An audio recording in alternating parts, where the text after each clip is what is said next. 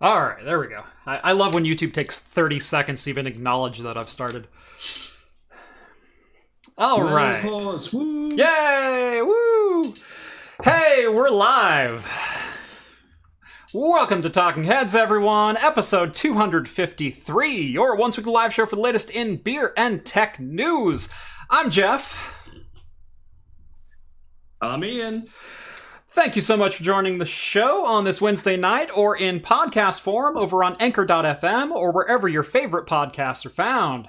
If you've never seen the show before, we talk beer, we talk tech, we talk games, pop culture, entertainment, usually some Star Trek, and tonight, some chess. All super chats are read in the air so long as they will not permanently demonetize the channel. We do drink alcohol on the show, and if you're drinking along with us, alcoholic or not, let us know in the chat and we'll give some early show shoutouts as we go along. Last but not least, if you'd like to take part in the super secret chat and the even more super secret after party, think about joining the Patreon. Link is down in the video description. As a bonus, you'll get exclusive access to my Discord server where you can talk with myself, John, Rhett, Steve, Ian, all the hosts from Talking Heads, and join the awesome community that hangs out over there. Ah, and it's now officially a doctor's appointment. How you doing, sir? every every every appointment's a doctor's appointment when you're when you're a doctor. That's No, right. It's going well. It's going well. Uh, for you know, we're in the same time zone, so this makes sense for once. Yeah, th- this is weird. Like, like normally, like you're you're waking up or even just going to bed when I'm when I'm ending No, the ever show. since you moved to the earlier time slot, it's gotten worse because now I think you start Was it 3 a.m.? 2 a.m. or 4 a.m. my time. Yeah, Yeah. Yeah. th- It there's was- there's what nine hours between us. Eight. Eight, okay, yeah. So if I somehow managed to not sleep properly and get up really early, if I didn't catch your stream, I'd catch the after party. Yeah, And now, now, now, now, now that you're early, I don't seem to catch you at all. So that's all right. You're you're there in spirit. Uh, so uh, for those who don't know who this is, uh, this is uh, Dr. Ian Cutress, uh, also known as Tech Tech Potato, over on YouTube. Make sure to subscribe to his channel if you haven't done so already. Although I don't know too many of my peeps who don't know who this is. Uh, and you are joining us from a hotel room in San Jose for some reason. Uh, what are you down there for? So this week is, uh, the, uh, along with launching other processors in the market, is Intel Innovation. Innovation is Intel's attempt to rekindle its uh, fabled Intel Developer Forum (IDF) that ran until about 2016, 2017, Mhm. where it was cut from Intel's portfolio for not being relevant to its market. Intel is very insistent that developers are relevant to his market. And uh, under the auspices of the CEO, Pat Gelsinger, Intel now runs a series of what they call on events, two a year, Mhm. one called Vision, one called Innovation.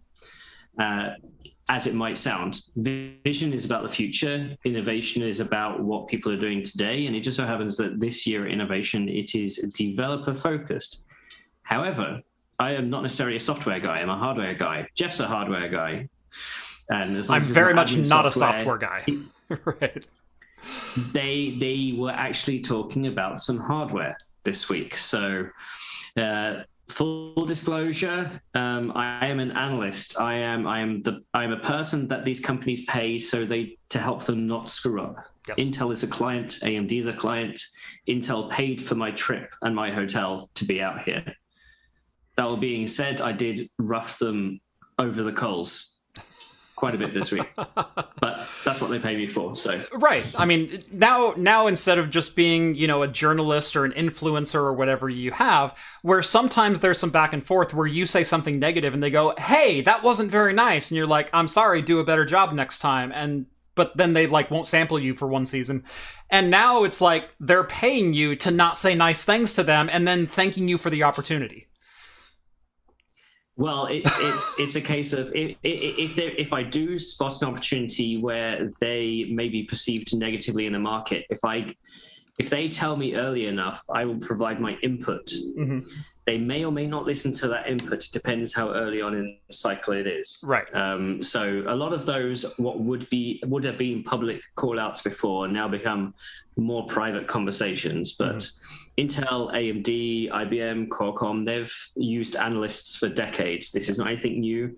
I just changed my career slightly, and if that makes me a shill for Intel, then I'm also a shill for AMD.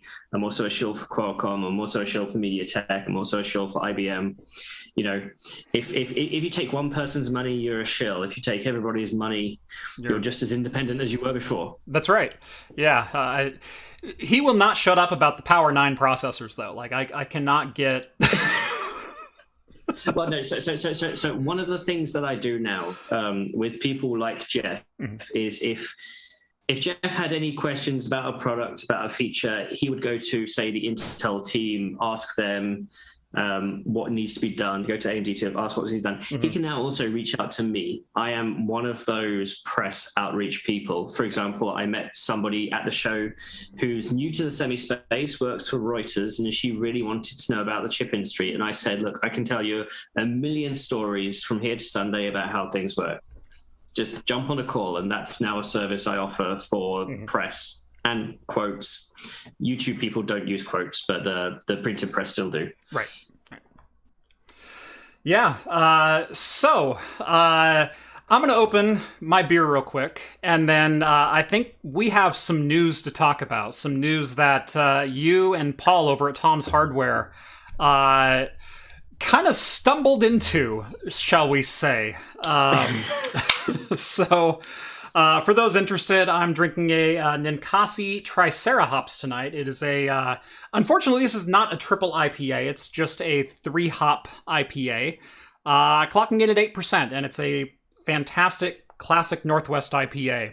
Uh, later, uh, since Ian is on the show, I did grab literally the biggest cider that I have in my fridge, so we'll we'll circle back to that. Um, and I think So- so- and I think so you went to the lobby and, and grabbed a drink, didn't you?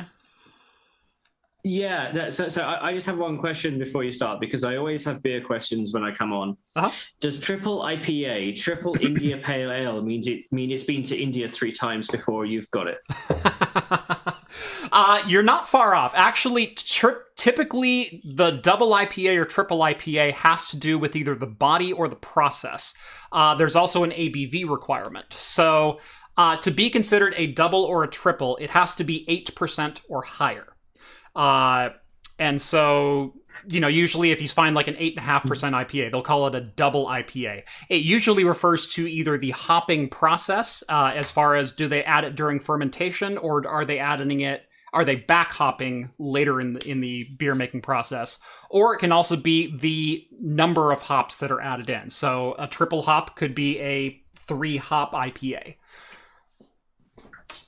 so. So so when you're talking about body and procedure, are you referring to the person drinking it as well? Do they have to have body? Uh and process? you know sometimes it's it's less of a willful body but but it does develop. Uh so, Uh, so. I, I I went down to the lobby of of of um, I guess I'm in a Marriott, so I have Angry Orchard hard cider because that's all they had that I may have drunk. As as I said last time I was on the show, I'm not a beer drinker, I'm a cider drinker. Yeah. Um, so bottoms up. Yeah, cheers to that. All right. Uh one sec. Now, let's dive into this. Um so Intel uh was talking about some very very near upcoming launches of hardware uh, this week at Innovation. Um, obviously, Raptor Lake has been huge news with the upcoming release of that. They went over uh, some more of the technical details and some of the final specifications of Raptor Lake. Ian's got one on a on a keychain no, now. no, this isn't one. Oh, oh, what'd you get? This, this, this, this, I got from. So I went to Israel a couple of weeks ago. Oh, that's your Israel trip. Okay, yeah. As it- but the Panasonic won't focus. But what they did is they took a an older Lake chip, Nice. um, and they put a hole through it. hmm Uh, as I found No, out, it- it- as as I found out this week, when uh, CPUs are dropped or get holes in them, they they tend to not work anymore. So I, I wouldn't try to socket that one in. um. Anyway, so while there was some news and. Uh, uh, some of the bigger news being that the uh, Intel Alchemist A770 finally has a launch date and a price. Uh, Raptor Lake got finalized specs and some preliminary pricing uh, in, in bin quantities, and, and that was kind of released. We know that they're they're pushing upwards to you know that 5.7 to 6 gigahertz boost clock out of the box.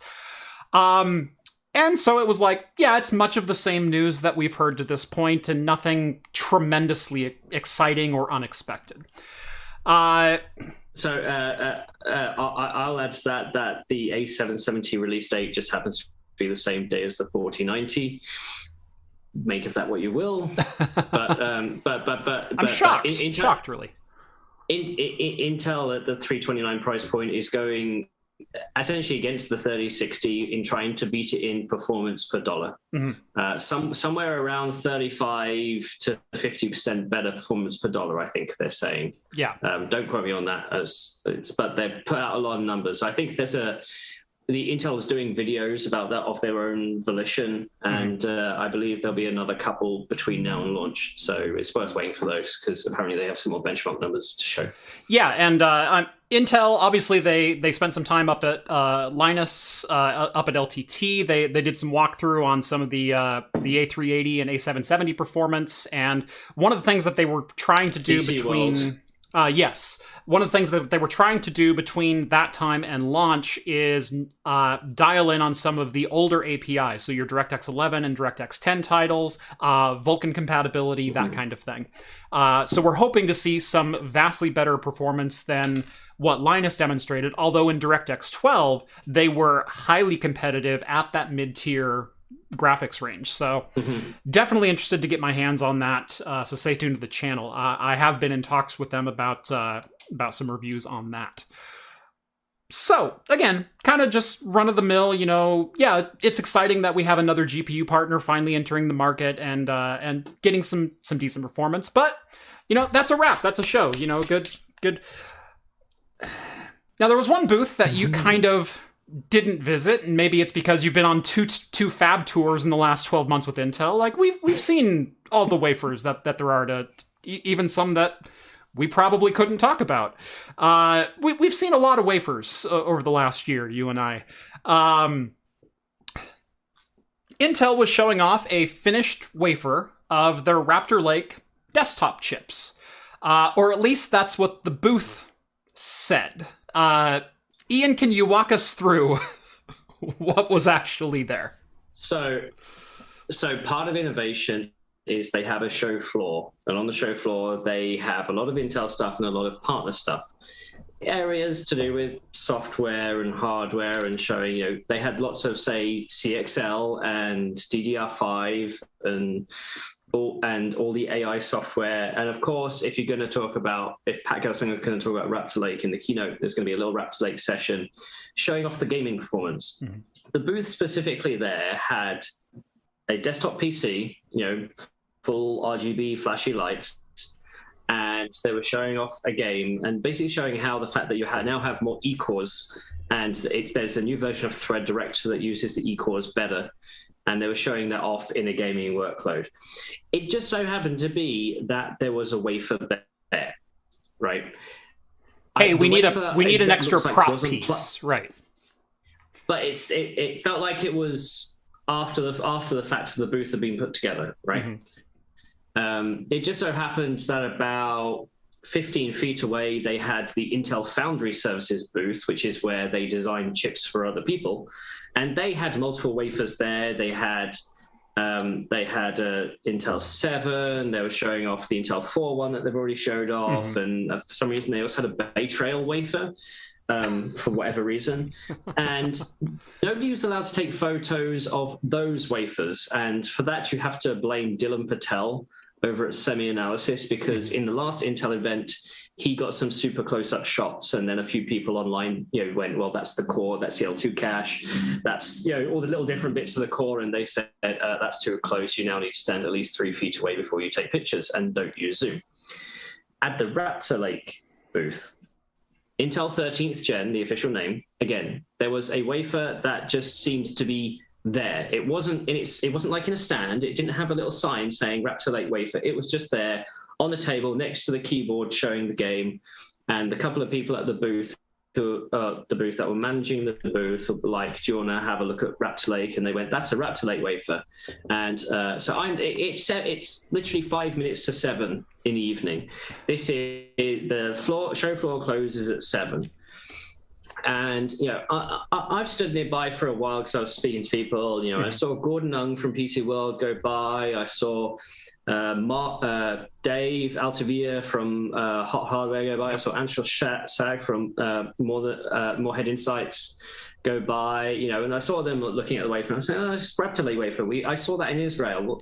yeah, yeah. And then it just so happens that you know Paul, Paul Alcorn from Tom's Hardware was there, and we got speaking and you know as, as you do when you're speaking to people you slowly move migrate somewhere as and it just so happened that we ended up there and looking at the wafer and the person at the booth said oh yeah we've got a Raptor Lake wafer now i said we saw one in israel the one we saw in israel didn't have the diffraction pattern you normally see in a wafer usually a hmm. wafer is like a rainbow because you have lots of metal interconnects in it's multiple it's like a dozen metal layers and the different lines go everywhere, and that causes light diffraction, and you get a rainbow right. that sort of thing. Yeah, that, that's uh, typically what people saw... think of when they think of a wafer, but uh, it, it's a it's a multi-layer, multi-stage process. That's uh, and, and as you probably saw in, in, our in our tour video, uh, where uh, Ian and I went in the bunny suits and went through all those cartridges that were flying through the air. Those are all different stages mm. of the assembly and layering process, and they add them atoms at a time uh, and but over the course of you know three, four, five, six months sometimes for for different fab processes.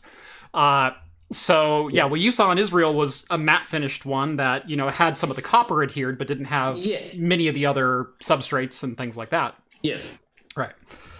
Correct. So so so the fact that this one it had that you know it had the diffraction rainbow effect obviously different obviously news had a look paul's there uh, with his smartphone you know click, click, click, click, click picture. Uh-huh. I look over and go,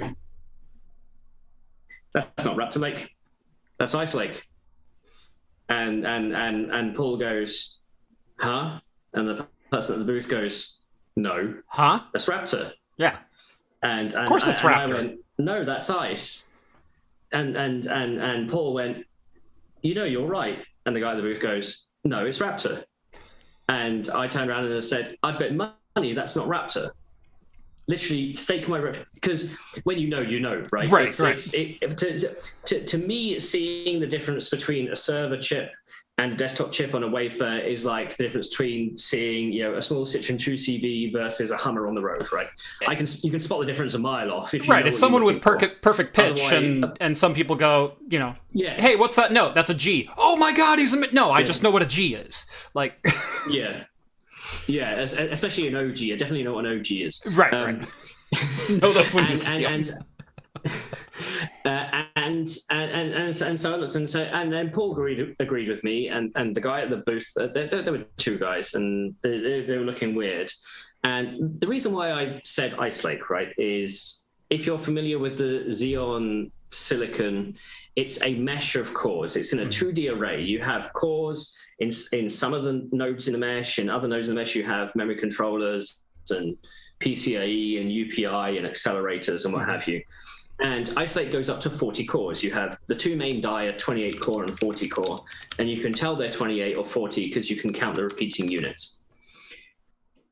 I looked over and I saw it's a mesh, so I instantly thought Ice Lake because why would they put anything else on the show floor that had a mesh? Right. And then I counted the cores because obviously they're distinct and repeated units, like I just said. Mm-hmm. And there were 34 of them.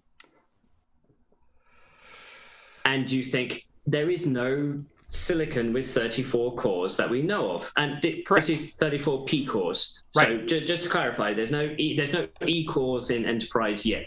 2025 45 with Sierra Forest. That's Right. when we talk about now, stuff. now, not not right now. and, and again for clarification, with Raptor Lake, their largest SKU, which is the 13900K, is an 8P core, 16 efficiency core. So it's a 24 core, 32 thread unit.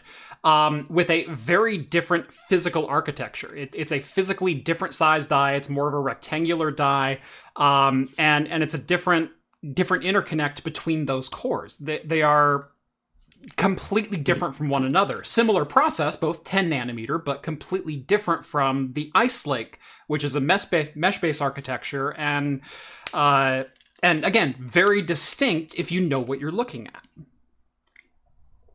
So with, with, with, with the Raptor Lake architecture, like you say, eight P cores, Mhm. but then the E cores are split into groups of four, roughly the same size as a P core. Mhm. So you'd have eight plus four, so you'd expect to see 12 segments. Mhm. It, it's in a ring, it's not a mesh, but it's 12 segments. Right.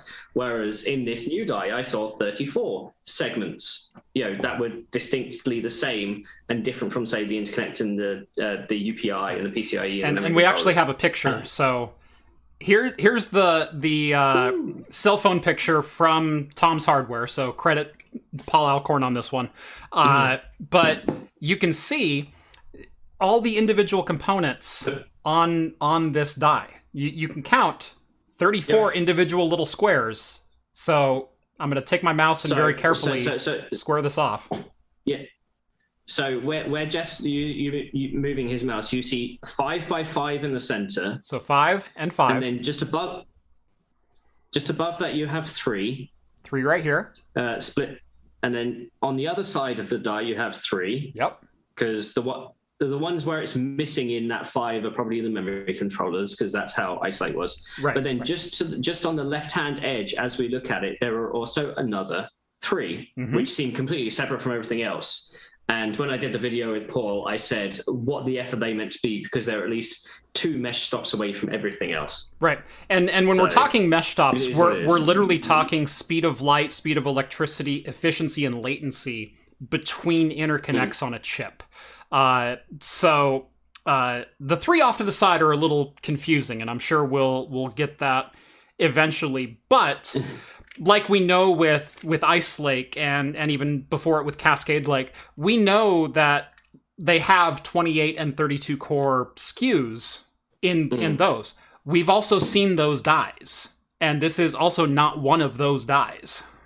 different layout and and so we're like what the f is this um my my initial thought um is if you know if you know intel xeon roadmap the next one um after ice lake is oh my god it's so late i've i've i forgot sapphire rapids sorry there we Sapphire go SPR. Rapids, i had yeah. SPR in mind so Sa- sapphire rapids typically intel does a low core count a mid core count and a high core count we all we've seen to date is the high core count. That's the four chiplets, sixteen hundred square millimeters of silicon. It's massive. Um, uh, so th- that that's the Skylake, the twenty-eight core one, Yeah. isn't it? Yeah, yeah, I, I believe so. yeah. yes. So yeah. So but Sapphire Rapids, uh, we uh, we know the big one has four chiplets. We don't know the size of the middle one or the small one. So my instant thought was, well, okay, if if if the top end Sapphire Rapids is, I think, let's say 56 cores, Mhm. then 34 would be a good mid-range number. right. Makes sense. Yeah. Um, but then we flipped the the person at the booth because he still didn't believe what we were saying. Flips the wafer over, and there was a sticker on the back. Do you have the picture of I this? uh, let me let me see if it's in his article. There it is. Okay, uh, It I is. I do have that. There we go. Ready for this? Raptor Lake. So L, L wafer RPL S 34C.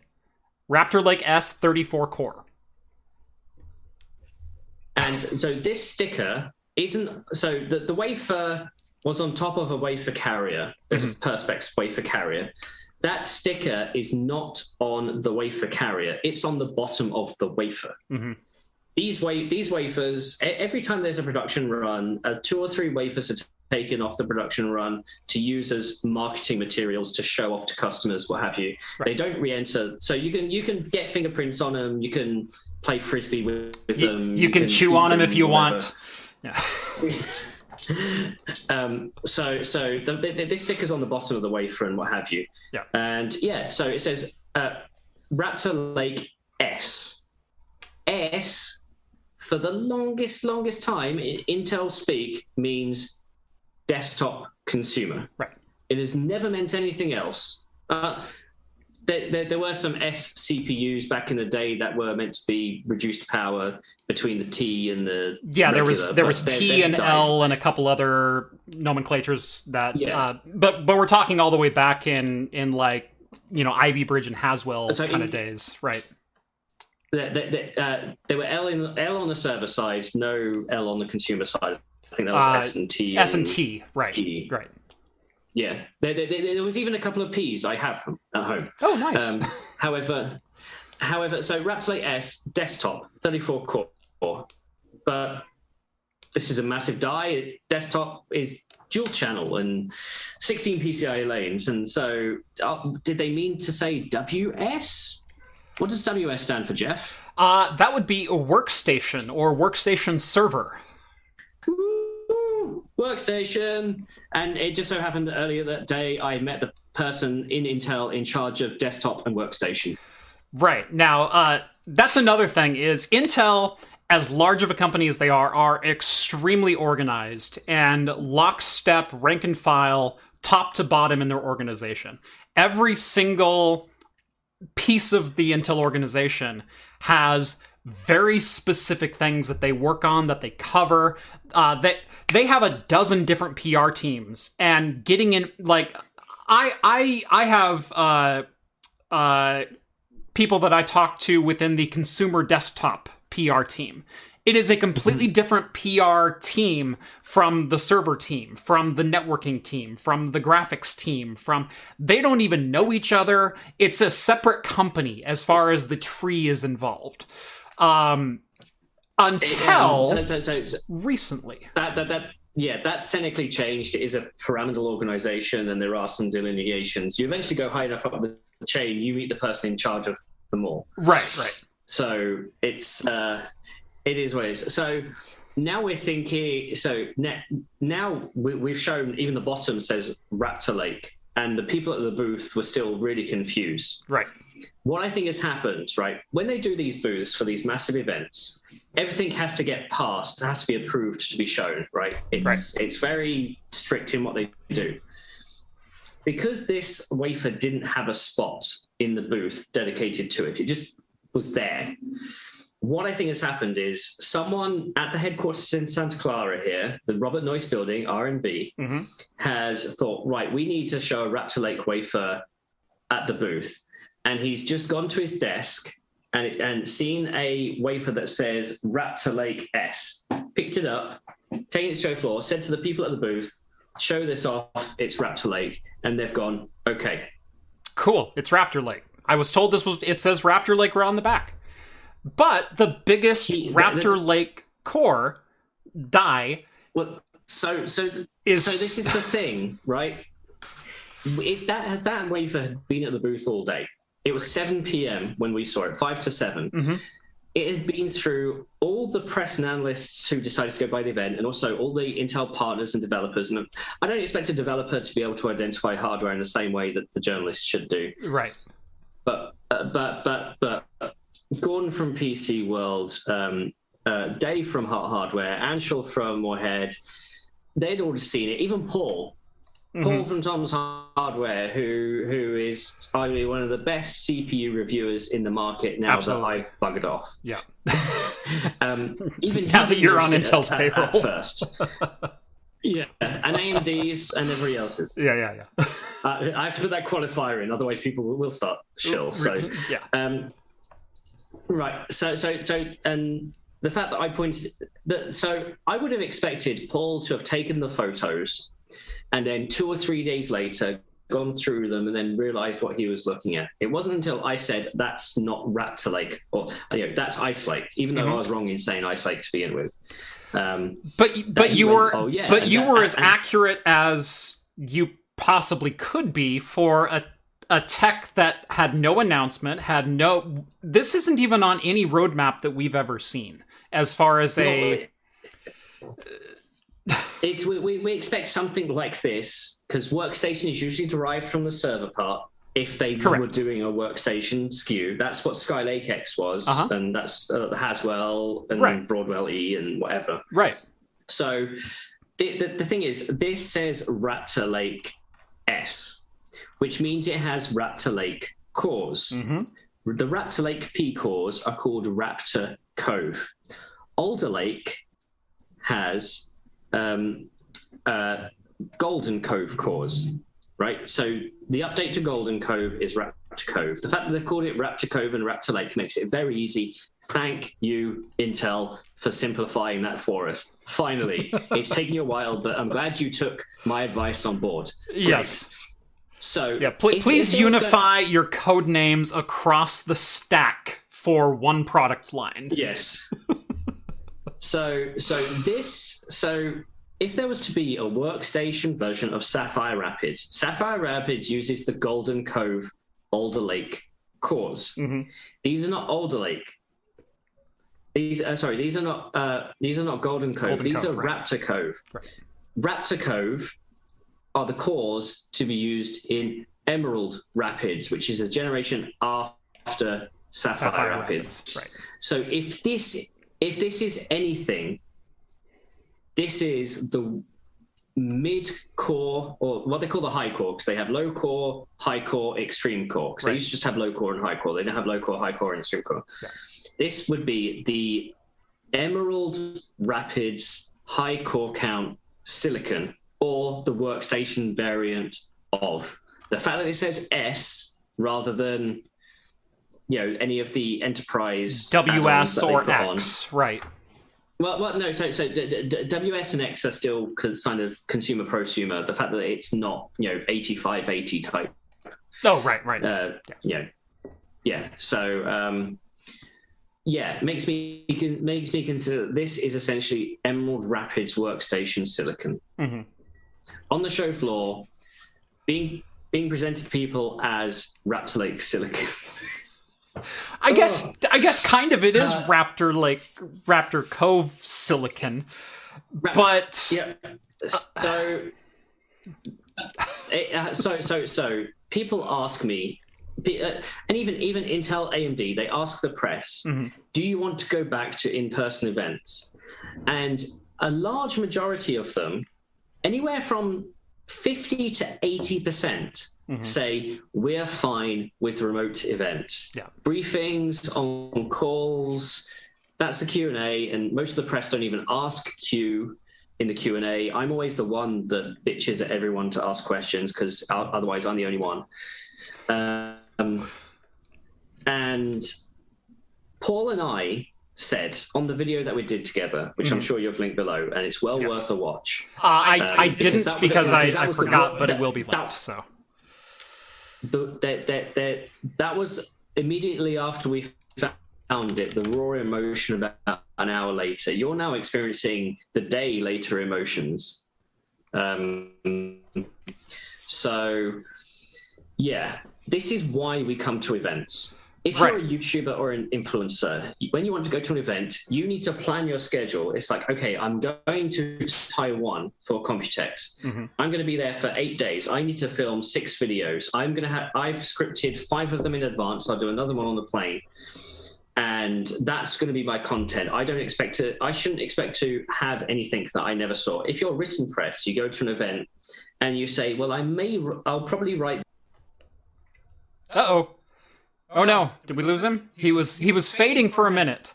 Uh, I hope we will get him back. Um, but yeah, uh, I will say, kind of going on what. Uh, oh, are you there? Uh, I don't have your audio. I don't have your audio. Oh, there you are. How about now? Yeah, There you are. All right. That's because my camera ran out of battery. Yeah, I, Um, I figured it was coming. All right. Yeah, and I, I need to rejigger your uh, your view here, so bear with me. Um, Um, so yeah, so yeah, when when an influencer goes to an event like Computex, they have a dedicated amount of videos that they pre-prepare in advance. Written journalist says, "I will definitely write these three pieces based on the keynotes and whatever, and anything else that comes along." Mhm. This is the reason I go to events. It's because of the 50% of the time is spent in corridors speaking to engineers, finding out about the stuff that you wouldn't otherwise get if you hadn't have been there. I mean, Right. I've speaker, I've spoken to other big YouTubers. I've said, with unlimited time and resources, would you want to go to events and get to know the company and know the engineers? And they've said no because they don't want to be lied to or be fed propaganda.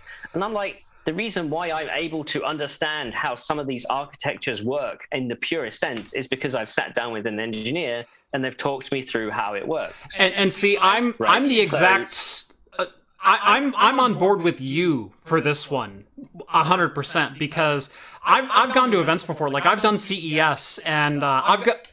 I've gone to CES with the plan of being that big YouTuber and like I'm gonna do seven videos in four days and we're just gonna like blitz this thing, and and then I produce three videos, but then the entire time I'm spent with with Gigabyte or MSI, and they're like, "Hey, can I show you something?" And you walk behind the booth and, and you talk for like an hour and a half with a with an engineer or a rep who is not trying to just blow smoke up your ass, but is like, "I'm genuinely excited about this new platform. This is going to be super cool. I'm I'm looking forward to the launch. Like we're doing some really neat things, and it's not just RGB. It's like we're, you know, and and I'm like, dude, that's cool. I can't produce a video on that, but I love those conversations. And you can't do that on on a zoom call. You can't do that in in a remote session with chat for a q&a um it's the getting down and and uh, yeah it, it- yeah you can't do that if you're not over you, you have to sit down and you have to have that little bit of back and forth. And uh and that's where you get the information for for things like this. And and and for me this is right so we know scoops happen right we know exclusives happen we know Mhm. these these random rare events they happen once a year it's or once or twice a year and you're lucky if it happens to you the minute we found this the minute we published it the minute we recorded the video Mhm. um, me and Paul, it's, we were walking back, and Paul, you know, Paul, Paul's bit was done. I just had to edit it, and I had issues with my video editor with GPU transcoding. That's another story. But we bumped into Patrick Kennedy from ServeTheHome. You know Yeah. Patrick, oh yeah, um, yeah. and he and he told me the next morning when you two when you two came by us to speak to us about what you'd just done, you were like two giddy schoolgirls who had you know just just, just just something happened in school and it was the talk of the t- talk of gossip and this is this is the essence of living in this industry Yeah. finding those little pieces and going yeah I, I couldn't agree more with that, and uh, and yeah, I, I've I've spent uh, a bit of time with Patrick. I actually had dinner with him not two or three months ago, um, and uh, you know that was a lot of fun. But yeah, I, I got that same energy just watching your video with Paul on that. Just like um, because these these kinds of like unintended oops things and and we're not just talking about sapphire rapids which i don't know if i can talk anything at all about visual whatever uh but but the fact that you found a die that is the generation after that is and and just so people know how big this story is. uh raptor lake their 12 their 13900k is 8 p cores and 16 e cores this is 34 p cores no efficiency it doesn't need it. screw your efficiency i want raw speed. That's that's what this cpu is about. And while we can't really dig into like oh that's the pci express lanes there's going to be 256 of those or whatever else we can make some very educated guesses about what this silicon is, and uh, and we can base that around memory channels, where you said this is either a four or an eight channel uh, memory controller on this chip. Uh, there's upwards of 34 cores, which would probably indicate either a 28 or a 32 core finalized die to account for binning or any other irregularities. Um, which those have been popular SKUs with Cascade Lake and Ice Lake. Uh, so that that core count kind of makes sense, but the fact that it's literally two or three generations more advanced than what we're seeing with uh, with with Cascade Lake, that's impressive and and very very interesting and reassuring for the future because this is a market that Intel has not been in for what five years now almost high end desktop.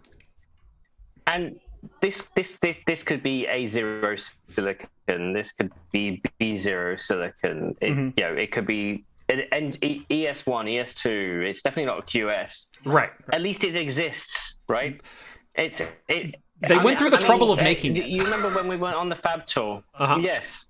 you, you remember when we went on the Fab tour and we saw a wafer and we were, weren't allowed to at the time to say what we saw. Right. I, I- wasn't sure if we could say what we saw. now. Right. Right. Given that, given what I've seen on the show floor today, I can say we saw Sapphire Rapids being made. Yes.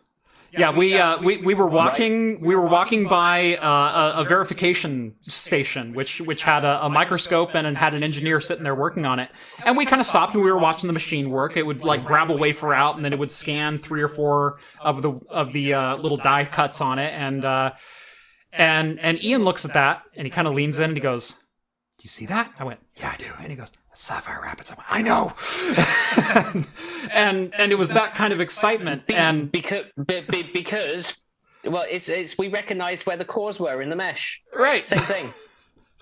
Yeah it, it was it was knowing that's definitely not alder lake. Like we, we are not and, and we're not looking at ice lake you know dies either. We're looking at something that is a little bit bigger a little bit broader. Um, as you said this is probably a 400 mil square die i mean this is not a small piece of silicon that they're putting onto uh, So, so Sky Juice um, at Angstronomics, he's taken our pictures. He's done, you know, what, what you can do in Photoshop and aspect ratio, adjusted it, and Yeah, what yeah. have you. Yeah. Also with better with better photos from from the Hard Hardware guys and from Mhm. Anshel, and he's actually worked out this is more closer to 600 square mil, um, just by how many dice are on the wafer. And you know, to be fair, that's what I would do if I bothered to actually take a full wafer shot, right? right Um, uh, uh, Jeff, just one double check that your microphone's not being picked up double. Uh, People are saying that you're like a Dalek. Interesting. I don't think it is. There's something coming from your mic. Ian sounds good on his side. Uh, You're coming through Zoom fine. okay. Um, oh, I know what it is. God, I hope the entire show hasn't been like that. Uh, all right, cool. Yeah. No, uh, uh, ju- just since my camera dropped. Okay, just when your camera dropped? Well, that's even weirder Yeah, because oh, I know what it probably was. I think one of my hotkeys unmuted my HDMI stream. Normally, my HDMI stream doesn't have audio on it, so it's not a big deal. Um, but right before the stream, my camera stopped working, so I had to swap Yeah. the camera out. So yeah, I, th- I think when I was alt tabbing and, and moving away, like, oh, black screen, let's fix this. I think I unmuted that that channel. Okay, people are saying I'm yeah, normal now. Yeah, uh, yeah, All right. Yeah. So, sounds good. Um, so, Cool. sh- uh, so, so with, with that story, I think we should do the world exclusive on, Yes. on, on your stream. Yes, that would I be. literally prompted you 30 minutes before we started. Let's do this. Uh, so, so what's really funny is Rhett and I were actually going to do an in-person show for the first time in like four months again, and uh, and so Rhett's sitting here, and, and Ian goes, "Oh, by the way, can I be on the show?" And I went, "Rhett, you're getting paid anyway. Go home, drink a beer. you're, you're good." Um, so yes, uh, let me. Uh, let's see, you sent that to me in Discord, so let me pull that. No, no, no. Oh. It's, it's, uh, Is I, I, I kind of want to weave a narrative. Okay, okay, go ahead and. Paint a picture. T- tell you what, I will I will pull up the image and uh, and get that prompted and, and ready to go. Go ahead and weave your narrative, and you let definition of and yeah. and you let me know when you want to uh, to reveal. Okay, so um, the journey of Intel's 10 nanometer has been long and arduous. Jeff, do you remember the name of the first generation of Intel's 10 nanometer product? Oh gosh. Um their first one was it was slated to be a mobile chip. Uh and and it was kind of gosh, that was 2020 when I think they unveiled that. Might have even been 2009 like late 2019. I'm forgetting the actual code name. Um, I do know it was only like a 15 watt part. So- It- that's all they could they could muster out of it. So the first one that went to major retail was Ice Lake. Uh, Yeah. Ice Lake Mobile. Right. In 20 late 2018, I believe. However, they did state in 2017 they were shipping 10 nanometer for revenue. What they were talking about was a part called Cannon Lake. Oh, can't that's As you right. say, yes. 15 watts, Yeah. two cores. hmm Integrated graphics didn't work, so you had to use a, an, a, a, a GPU. I was the first person to review this because I managed to find Lenovo was selling the CPUs in a education based, you know, for like a second grade class education based laptop. Yeah. That Intel had just said sell these CPUs so we can say they're shipping for revenue. Uh, I understand that there were 100,000 made and 10 vendors got 10,000 each and were basically told to sell these and Intel essentially subsidized it. That's how I understand it. Yeah, it, Um, it, it so was got one of based on their it was based on Uh, their eighth gen fab, but but shrunk down to 10 nanometer from the 14. So yeah, Yeah. Yeah. Well, it yeah. So it it, it it had its own name. I can't remember what the code name was for it. Um, right, right. But but but but but I uh, I, I picked this laptop up. Um, I I pay I ended up paying something like six hundred dollars because I had to find a friend in China to accept it, ship it. I had to pay import taxes. Mhm. It took two months. It was an ordeal. I was the first person to review it, and then subsequently Austin Evans also reviewed it somehow, um, because Intel eventually sold it in NUC form. yes. I have been after one of these NUCs for a while, specifically the eight gigabyte version, because it, it's soldered um, soldered DRAM down. The laptop was like four soldered plus SODIMM, Mhm. and that was just a pain because it wasn't there was thermal limits. So I wanted a NUC, and I've been after one for a few years. I finally found one on eBay, only shipped to the US. So I got knew somebody who was going to innovation. I said, "Can you take delivery?" And that's what this is. Uh, let me see if I can get it on Yep, so- actually center camera. So you've got that. So, so, so this is there you go. this is the Core i3 8121U dual core NUC, new in box. Uh, It's- it's so, basically uh, had in an old storeroom. Uh, Denver called it in my chat. Uh, i3 8121U. Yeah. Nailed it. Yeah, yeah. So that that is the Intel's first 10 nanometer product that was named and technically did go to customers, and it went in a NUC. So there was some scale, and you can buy the four gigabyte version today. Uh, compared to the equivalent dual core Kaby Lake, it's not worth the silicon it's printed on. right.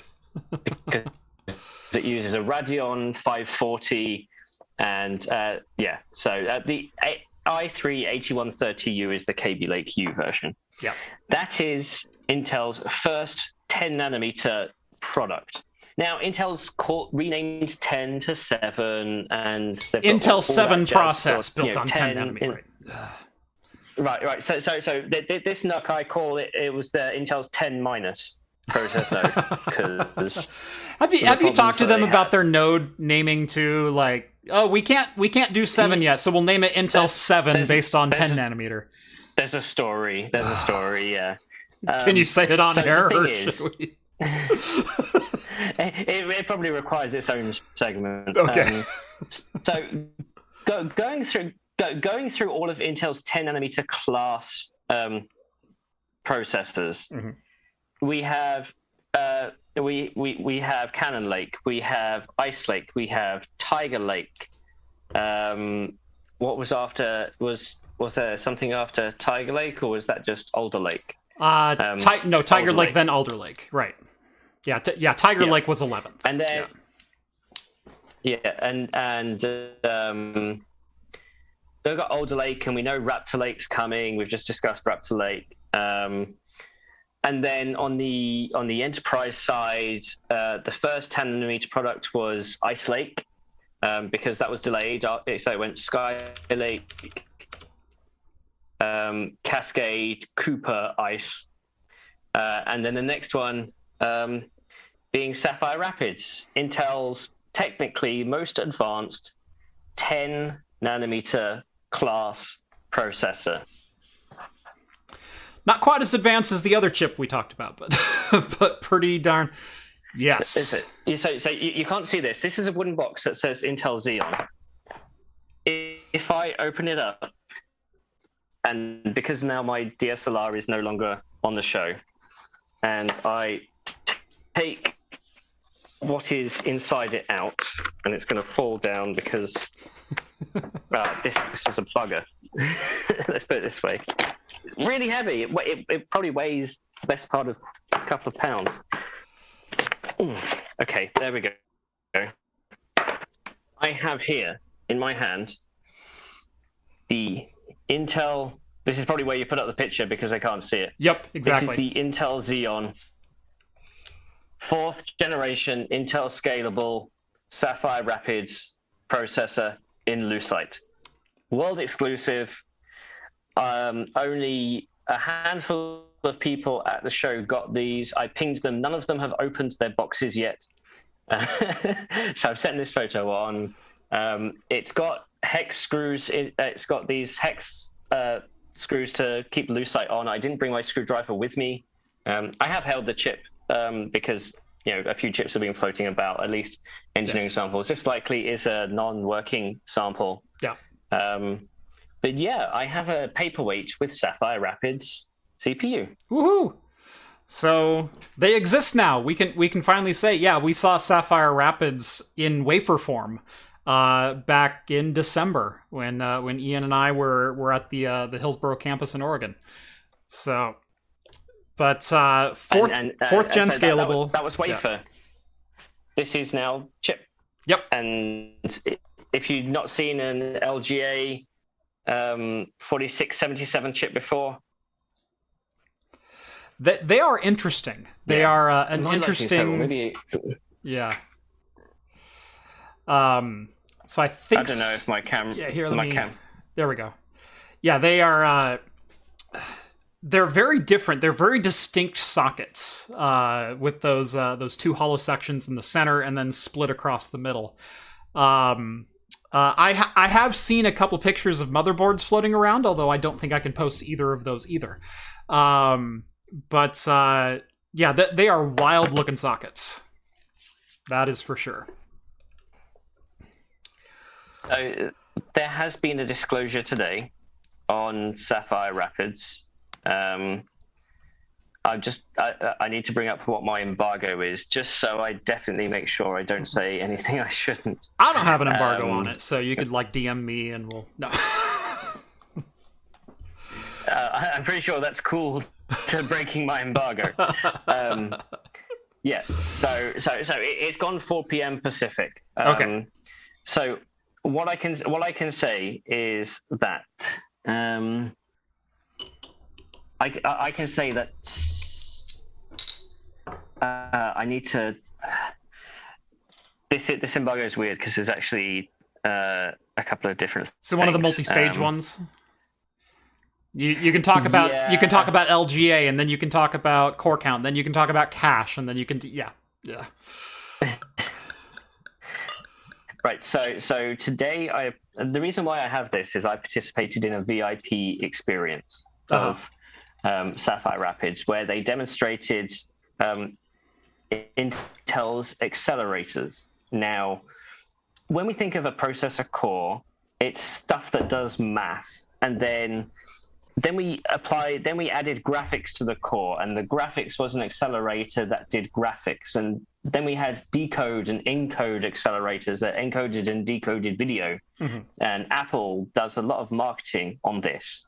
Uh, intel uh, and then like avx 512 was essentially a kind of an accelerator. And now intel has added intel has stated that sapphire rapids now has four accelerators we have Intel QAT, which you may be familiar with. Mm-hmm. Quick Assist technology, they've had it for a couple of years, uh, and it's to help accelerate um, networking and compression. Basically, you're offloading your workload from your core into a dedicated accelerator. Because if you're in the cloud and you're and you sell cores, if you can rather than spend five cores dealing with network traffic, if you can offload that, then it's another five cores you can sell. Right, exactly. Uh, Intel AMX Intel AMX, which mm-hmm. is their advanced matrix extensions, which is the next evolution of AVX 512. Mm-hmm. Uh, Intel DSA, which is uh, uh, another accelerator to help dealing with uh, NVMe um, using SPDK. Um, I, I uh, uh, DSA something something accelerator. I, direct I storage acceleration, I think. Uh, it's something. I, like I don't that, think yeah. it's that, but it's something like that. Yeah. And then there's IAA, which is in in memory and analytics, mm-hmm. um, which is all to do with uh, optimizing databases, multiple accelerators, and they demonstrated workloads comparing 64 dual socket, 64 core Milan versus 60 core Sapphire Rapids. and your eyes just got really big. um, so yeah, this means that um, they're showcasing these accelerators. Um, yeah, with uh, I'm just yeah. Uh, so this means that we bef- we previously thought. So again, let's let, let let's make this kind of an exclusive, even though the embargo lifted three hours ago. Mm-hmm. Um, Sapphire Rapids, we previously thought went up to 56 cores. It will now go up to 60. Nice. Nice little, and, nice uh, little game. This, this, and this, this, this probably has dead silicon, not cores. Um, but you know, I, I may take it for a munch later. Yeah, uh, there were some things that I had to double check that I definitely made sure I didn't. that you're allowed um, to, yeah. So I, uh, uh, I can't. Uh, uh all I can say is the data, the data that was compared, and there are graphs that are now public showing 60 core versus 64 core.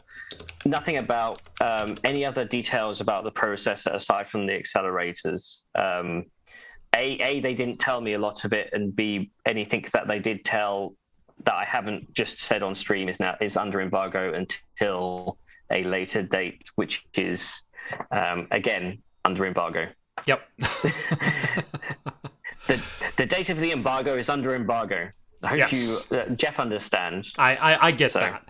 Uh, I I hate not even being able to like some embargoes you can't even acknowledge a product's existence until a certain date. It's like, "Oh yes, no, I heard Intel was yep. making something." Of course they're making something. Like don't I had I had that so when I first started writing in this industry, I was just doing the motherboards. Uh-huh. Um, and I remember one day thinking, "Oh, Intel just released a new processor family. Why didn't?" And then that start that changed with the smartphone industry. Mm-hmm. The smartphone industry used to pre-announce their phones, especially Apple, and then Samsung did as well, and Huawei and a few of the others mm-hmm. um, decided to t- say, "We're launching this product. It will be on shelves in a month." Mm-hmm. Review units will go out in a week. Mm-hmm. Reviews will be go live in three weeks. Uh, within two weeks, you can pre-order in three weeks, and they will ship in four weeks. Right. And I remember at the time when I turned from motherboard editor to CPU editor, and just said, nobody knows these are coming out until they get on the shelves publicly. Right. You need to have a marketing scheme in place where you can quote unquote build a hype train, mm-hmm. which the GPU industry was used to doing as well. Right. Especially ATI, right? Oh, yes. There was one person in ATI responsible for most of that. Mm-hmm. Um, he's just yeah, and uh, I, I, do remember 9 a.m. in Macau with samosas and hands talking about Polaris. yeah, uh, I I wasn't quite in the industry at that point. I was still over on the IT side of things, but uh, but yeah, no, there's uh, there there are some aspects of this industry that do a really good job with laying out the timeline for what when products should be announced and then announcing said products and then allowing for a review cycle and then you know tearing off things. I will say i i really dislike like we we just talked about the tiered embargoes of like you can only release certain specs on certain days. It's like who is that benefiting? That you know I guarantee your competitors already pretty much know what your roadmaps are based on public roadmaps that you've disclosed to investor meetings and everything else. Like you're not gonna. It it, it kind of doesn't matter because all all the product information, all the the product the design had to have happened last year anyway. Right. So whatever your product is, maybe tweak like 100 100 megahertz here or there 5.7 versus 5.8 gigahertz. But you went into production nine months two- ago. The yeah. The final silicon at least three months ago if not six. Uh, right and okay maybe the msrp changes by a couple of hundred dollars based on whatever leather jacket and how tight it is you're wearing that day. How many spatulas are in the back counter?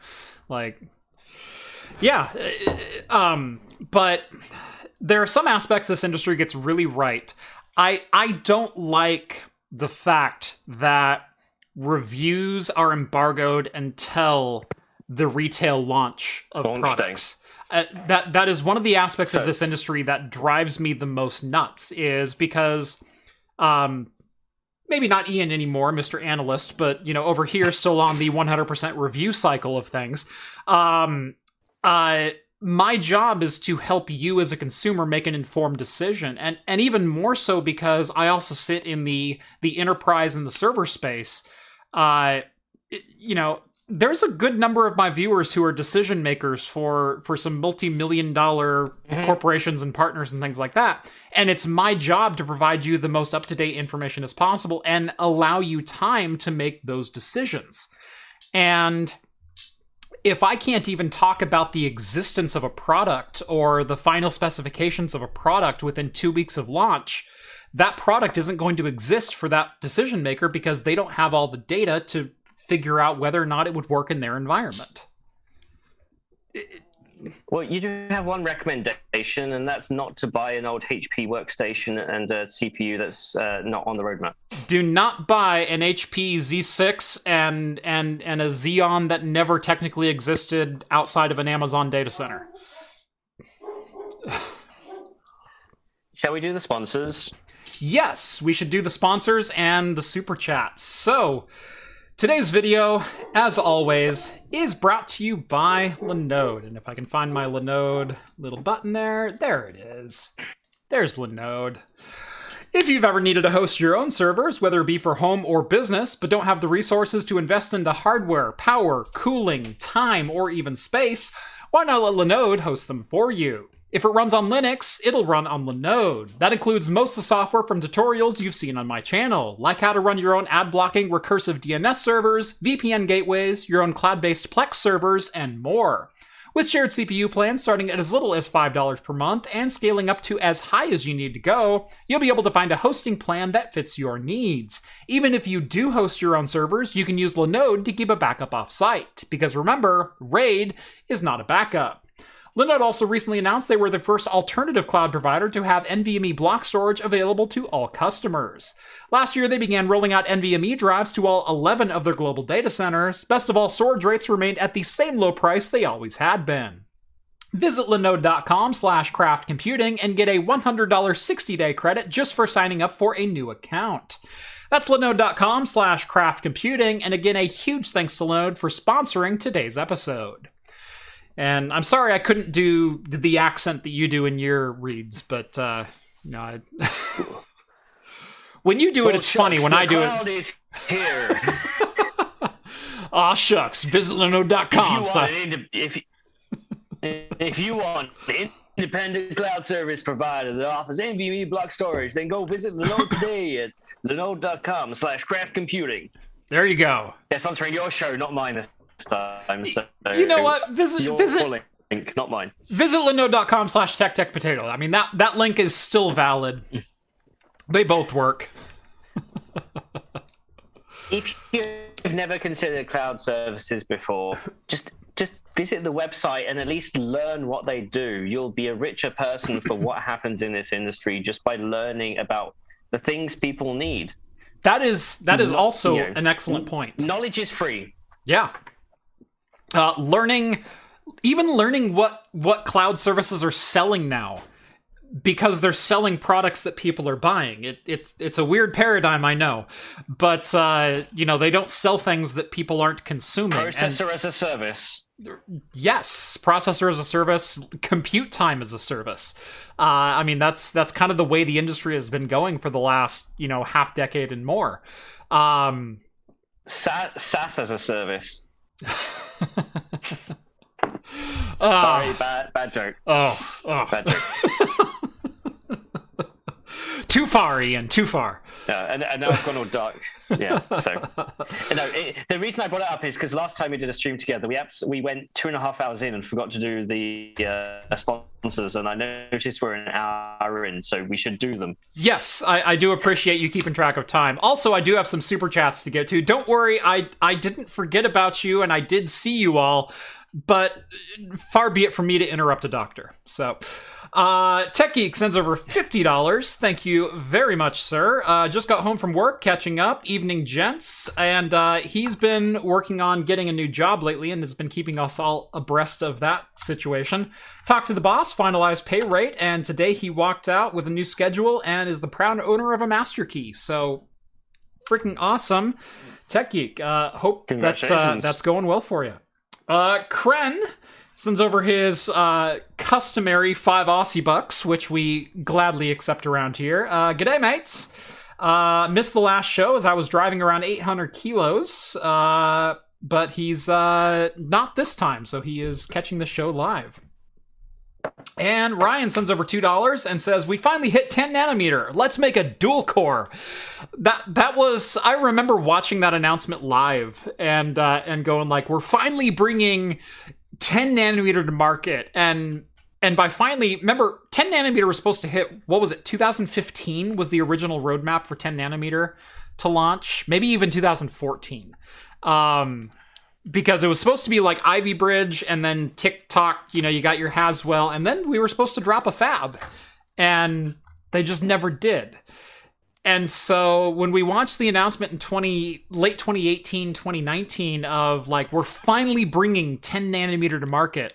Um, and then it's like, oh, you know, we're finally to get like that super high performance boost we were looking for and, and efficiency, and we're to be, you know, 105 watts and eight cores. And it's like, we have a 7 watt and a 15 watt mobile core, dual core CPU that you will all enjoy. And I went, okay. So, so, so this is kind of part of a, a perhaps a dedicated video about how process nodes work. But Mhm. to your question, in 2010, Intel said that 11 nanometer would be coming in 2015. Yes. However, EUV was expected to come at the 180 nanometer. EUV is 20 years late. Put that into perspective. Okay, that that's fair. Welcome That's- to well, well, welcome to Moore's law, everybody. Yeah. Yeah, M- Moore's law. Uh, and- we, we and- we found sometimes it scales and sometimes it doesn't. I, I, I will say, with all these super chats, you can now finally pay to ship my uh, toiletry bag back to me. I can. I wish I had saved that joke for later in the show. So I I, I, I, I zinged Ian earlier because he was looking for a, a, a TRRS cable for his audio for his DSLR, and I said, "Is it in your toiletry bag?" Because that's still on my counter upstairs from uh, from when he was over back in December. So. Yeah, yeah. Well, that is because we did leave leave your place at five in the Yeah, God. Um, morning, if I remember correctly, Oh, or something oh, it- stupid, it- and I just forgot to pick things up. It was, as we say in these parts, the ass crack of dawn.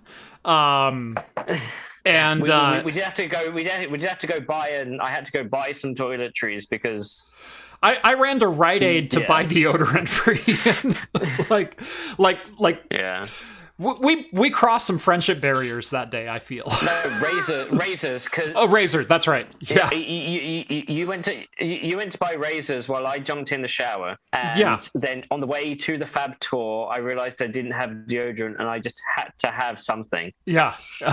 and so we stopped on the way to Intel Fab uh, to get some to get some roll on. Yeah. Um, what a yeah, Yeah, like like I said, we we're good friends now. We we're well acquainted with each other. uh, It- it- it- I I would say you have to get to supercomputing in November, but I'm not going to be there. So yeah, I'm I'm not either. I've got another event that I'm attending in November, Yeah. so that same weekend actually. So, as as do you. You're you're you're not going to be in Texas. no, I'm I'm I'm I'm, I'm going to be at a cat sanctuary. So Yeah, there you go. I mean, that sounds like a way better up, you know, thing that I'd rather attend anyway. So, um, also, uh, pi- pillow gun, yes, deodorant does suck. I do prefer antiperspirant. It's just when I'm traveling, it's easier to carry roll on. yeah, yeah. Um, so, uh, are are you on your second beer now? Um, I did open a second beer, uh, and uh, this one is is specifically for you. Now, I, I bought this a couple of months ago, and I went, I'm I'm kind of waiting for the right opportunity to open this particular beverage, um, Mm. because this isn't one you open every day. Uh, so this is from Two Town Cider House in Bend, Oregon. Uh, they are a wonderful cidery uh, that uh, produces a lot of fantastic stuff. I've really never been disappointed with anything that I've ever gotten from them. They make a wonderful pineapple cider and and 20 different varieties of apple cider. Uh, this one in particular is, let's just say it's a hell of a bottle. Okay, so this is the Two Town Cider House Super Bad Apple. Uh, it is a super imperial ale made with fresh pressed apples, aged in oak, and it clocks in at 12.5%. Jeez. 12.5%. Like we're we're approaching IPC improvements for Intel and AMD over the last two two generations. Like that's a hell of a percentage point. Uh, my my- second drink is the same thing because the hotel had no options. Right, right. Um, my, uh, yeah, but it says hard cider five percent. What's soft cider? Apple juice. Soft cider is apple juice, actually, yes. Okay. Fair. yeah, I, I don't know if they differentiate Fair. in in I. Uh, the, the the the only differentiation is between apple and pear and other fruits. And to be Okay. honest, uh, there's only there's a one type of apple cider I really like, and that's called Thatcher's, and it has to be draft. uh-huh. The stuff out of a can and the stuff out of a bottle is just so different. Yeah. Uh, uh, aside from that, it's it's any sort of pear or fruit cider is preferred, as long as it's not Yeah. Magners. Um, I, I do like a good pear cider. Um, I wish you had spent more time in Salem when you were here. Uh, there's actually a wonderful cidery called 1859 that is about three miles from my house. Uh, and it is absolutely fantastic. Uh, I also wish we weren't under COVID protocol when you were here because that would have been awesome too. You know, we actually actually could have gone to a tap house or something. Um, but yeah, 1859 cidery is Well, a. so Go ahead. so n- n- now that I'm an analyst and not uh, not a press junkie, um, I can actually go places of my own volition and not have to worry about the content I produce. Right. So at some point, Intel's going to need me in Oregon, Mm-hmm. and I'm going to say, Jeff, I need a cameraman. There you go. Let's just sort stuff out. Yeah, I've, So, I've been talking to them about some some hands-on time up at Hillsboro recently. So who knows? They may invite you out within the next you know three to four weeks. So As long as it's not this year, I've still got another 60,000 miles on my travel bingo card between now and Christmas. and that is not a joke. I had a 10 I had a 10 day stretch of where I was meant to be at home between two trips in the US and I've had Uh-huh. a company come in the middle and say, "Can you spend 3 days in the US?" yeah, Um like only if you fly me worth flying. by which I meant business, and they said we can do premium economy. Yeah. And I'm like, uh, Um, like I, uh, the last plane I was on was the plane that left CES pre-pandemic. Um, I I flew from Vegas home. and that's only an hour trip for you. Uh, no, it's it's closer to two and a half. It it's uh it's a, it's a little bit longer than that. It's it's it's a fourteen What are you hour drive. Uh, and you- is this a pedalo? Uh, no, it, this was this was a, a three by three. Uh, it, it wasn't wasn't a puddle jumper. Uh, and and we were at cruising altitude, but it, it's it's closer to two two and a half hours. Um, but uh, yeah, uh, the last plane that I was on was leaving Vegas, uh, not knowing that we were about to literally like no longer exist as a society. Uh, so that was kind of a weird trip. Uh, and I- people that I spent uh, a good amount of time with there were sick for a month afterwards and I'm like, "Wow, you really caught the plague at CES this year, didn't you?" And I'm like, "Oh shit, they actually caught the plague." Yeah. I uh, I think I think I went on one other trip to the US after that in mid February, maybe Mhm. early February. I think it may have even been server related. Yeah.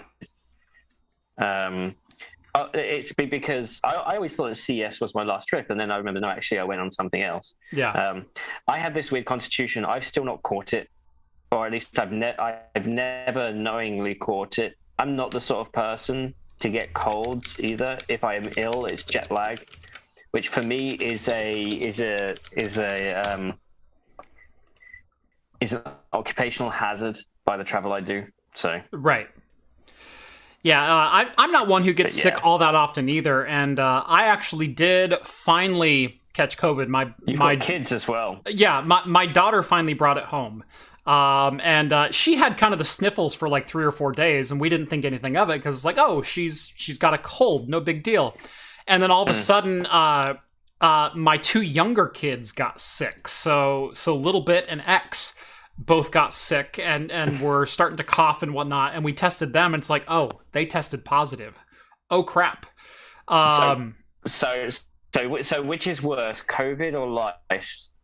Uh, COVID or lice? Uh, oh, COVID is is far worse. Uh, I, I've I've gotten lice a couple times as a kid, um, but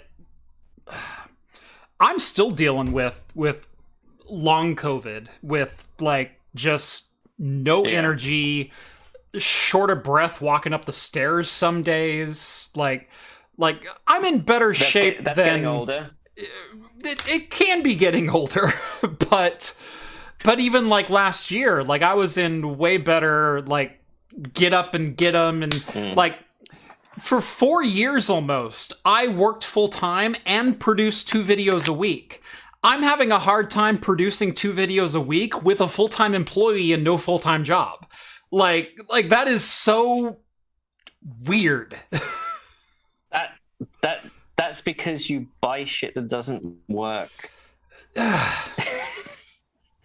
sure Uh, throw sorry, I'm- that back in my uh, face Uh, sorry, I, I, that, that's the, that's the third time I've now milked that twice on stream. Uh, oh, no, it's, it's- it's funny. It's a it's a good story because. Because on my mind. not not a single component that I bought for that machine wound up working in that machine.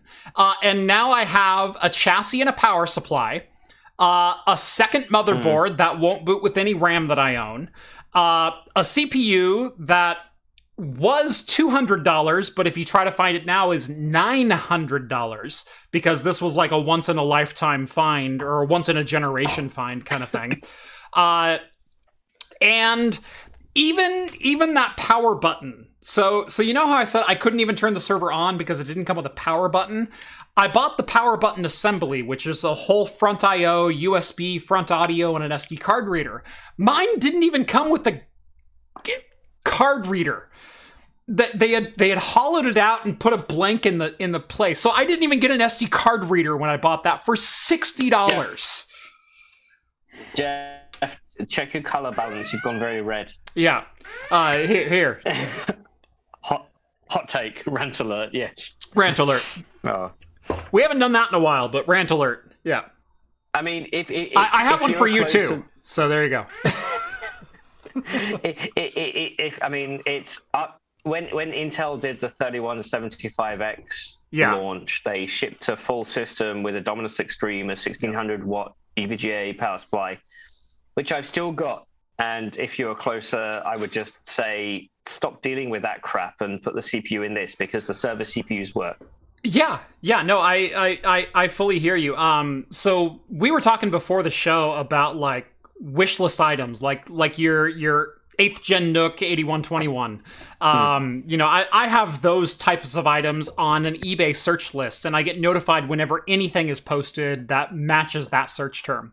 Um, a lot of mine is Like usually a RAM stick that goes into the system that you want. Oh, totally. Yeah, like like I need a matching stick for the set of 7 that I have because one of them died and is blacked out with Sharpie. Like I have this stick of RAM on my desk right now because one of them died and I need to find a second one.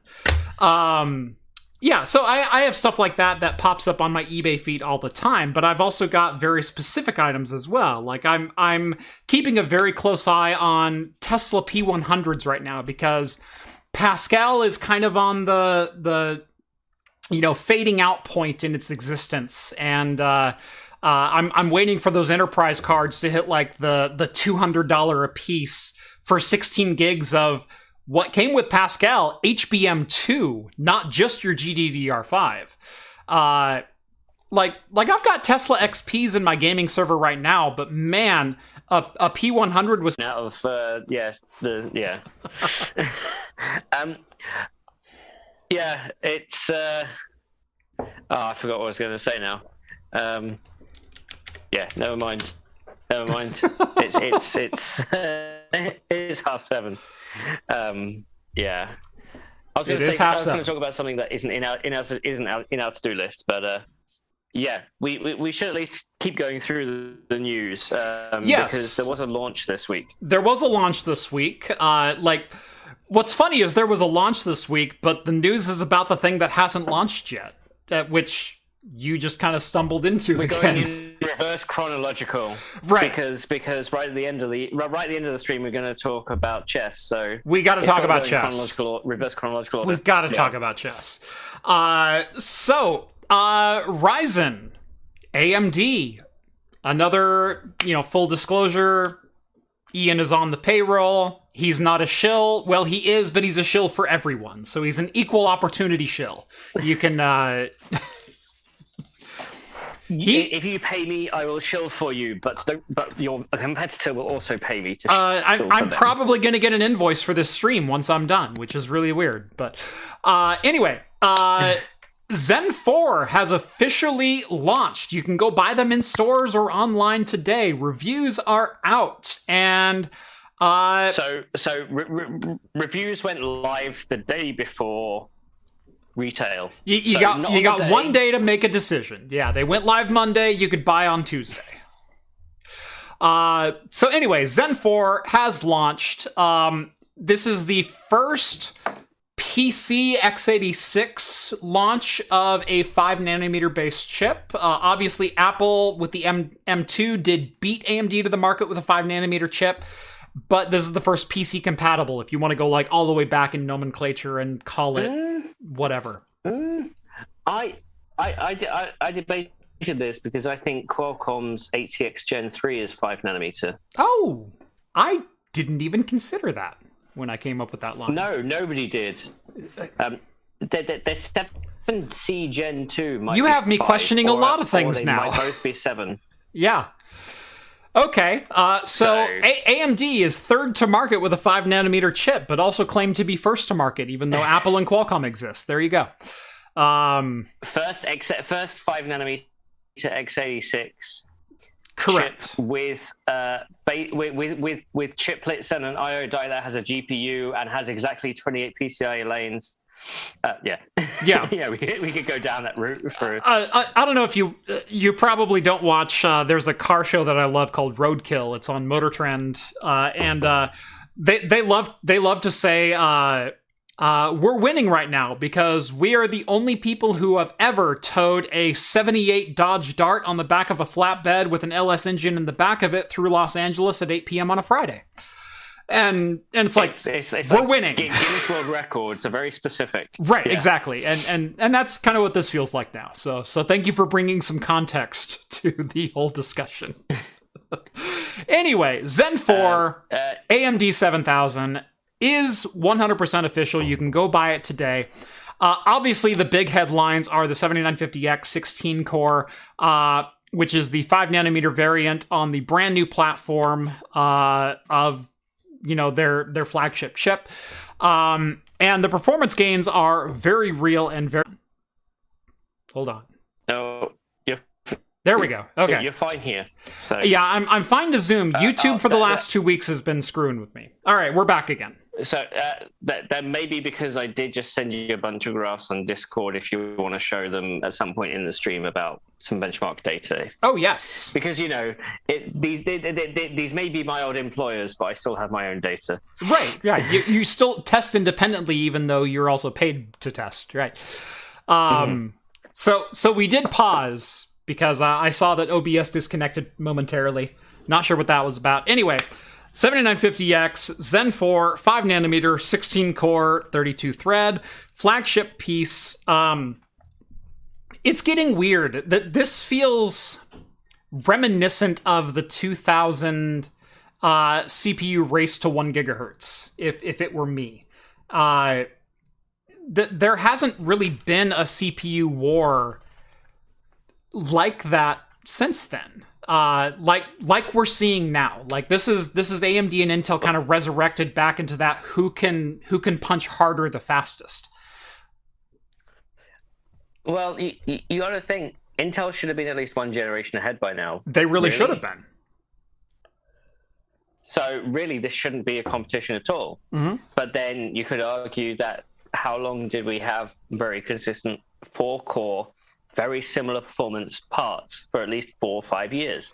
And the graph didn't keep going up; it went flat, and now it's gone back up. Right. But the Yeah. thing is, it's go- it's going back up very steeply Yeah. compared to what it did pre that straight line as well. Right. We It, are going through a new. It, Intel and AMD are hmm. both kind of making up for lost time because you can even go hmm. back about a decade and and plot lines on a on a not linear but but you know fairly consistent chart of about like 6 to 8% per year uh improvement for, for, for both of them. Although A- AMD flatlined and then jumped up with Zen and then jumped up again with Zen 2 um and so they made a kind of like a dramatic resurgence. AMD said when they launched Zen that the industry standard is 7% year on year. Not necessarily generation on generation, but just year on year. right And that their, t- their target was always to beat that. And I've shown, I've, I've sent some graphs to Jeff. We'll probably show them Yeah. in a second. yeah that I've, in I've the got industry standard tests, it's been a very linear rise. that's So, a very um, straight line so- that's a so- so very ju- straight line just to just to show people, just to tell people what we're seeing here. So, there is an industry series of benchmarks that are standardized called spec, uh, because we talk about specifications. Um, and this is this is spec 2006. yeah so uh, so so here's which, here's uh, which 06 are you gonna show? I got I got 06 and I got 017 Yeah. queued up so Okay, okay, so okay, so Spec 2006. What it is is a bunch of tests. There's about 17 of them. They are kind of real world. Some of them are based Mm-hmm. in real world. Some of them, some of them aren't. But the idea is to showcase different aspects of micro architecture, such that engineers can tell how they perform. So if you look at the subtests, sorry, I ate some mango habanero jerky. That's coming back on you repeating on me. so there are some tests like GCC that test compile, which can be a cache and memory bound workload. And Mhm. if you go up in that, then that's what your core is better at doing. right What this graph shows is integer versus floating point. So integer is all to do with control, control flow. Everything, everything. So say you're figuring out what pixel of the screen um, you're trying to do some stuff in. how you find the pixel is integer. The math you do on it in games is floating point. Right. That's kind of how to think about it.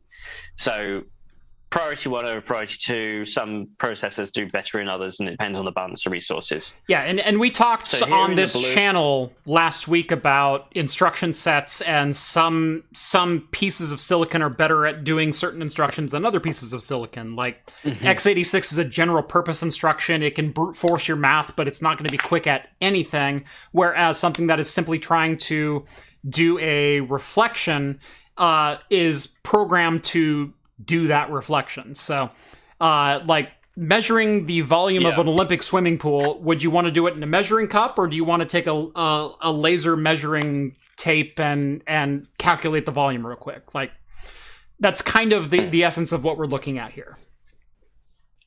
Yeah. So I, have all the individual test data that's going to be behind a paywall on my um, newsletter. But what I've got here is a geomean, Shill. and that's very industry standard. This is this is spec two. This is spec 2006. There is a 2017 version, Mhm. but actually a lot of um, the embedded market and the ARM market like 2006 because it's a lot more related to their workflow. Right. Um, these are all optimized for AVX2, so we're not doing any special AVX 512. Spec is sometimes cited as a, you can reuse the Intel compiler, you can compile out the Wazoo, and you get another 50% performance if you optimize everything for Intel. If you optimize everything for AMD, use the AMD compiler. Then it becomes more of a contest of who has the resources to optimize the compiler. Right. So who, here we're who- just who using has more cash is kind of what it comes down to. Right. yeah, C A C A S H, not C A C H E. Exactly. Um, Touche. Is that, that, that- that- no, to, to, to be honest, Jeff, that was a great joke you didn't realize you made. I, I yeah. So, so, so As so- is so usually the here- case. Yeah. So, so what we see here, um, Intel, Intel, we're going from Broadwell all the way up to Alder Lake, the P cores, and you can see Broadwell, Skylake, Coffee, Coffee Refresh, Comet are all kind of within that same window. Then we get a jump up to Rocket, and then a jump up to Alder. Right. So so we've got Broadwell, Skylake, Cascade, Rocket, kind of right in that Co- that that co- range right there. Coffee, Sorry, coffee. yeah, Coffee and Coffee Refresh, and then Yeah. And then for AMD, we go from uh, I've got the Zen Plus because that was that's essentially what Zen was meant to be. Right. Um, uh, and then Zen 2, and then a big jump up to Zen 3 because Zen 3 was essentially a redesigned core, hmm fresh bottom line.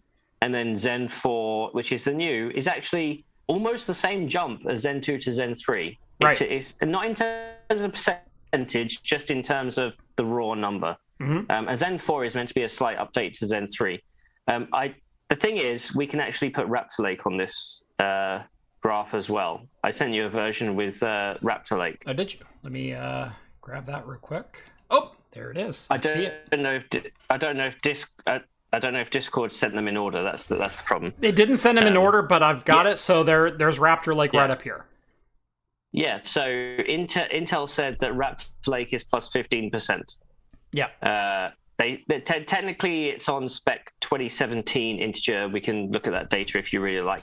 Yes. I have a two. hour so I, I I I didn't have time to get a review live at 6 a.m. on Monday because I landed at midnight on Monday. Um, so instead, I did a two-hour live stream. Yeah. And So, so here's your I- I- your I, I, I go through all of this there. yeah. So here's your yeah, spec this is 2017. You got Raptor Lake and Zen 4 right up here. Uh, I did send I did send one to you that was spec in 2017, but the x-axis is year, and I really like the year graph. Okay. you can pull I. I I see that one as well. Let me. Uh... You We sent me like test this. 20 graphs. What am I supposed to do here? because I'm a, I'm, I'm a numbers man. If I can't give you numbers, then yeah. So we, we can see that between Skylake and Coffee Lake Refresh, 2015 to 2019, it was a flat line. yeah. And then Intel, the, the, the, the, the rate of improvement of Intel from Comet Lake up is a straight line as well. Mhm. Year on year, we're getting the same. We're not getting the same percentage, but we are getting consistent raw improvement.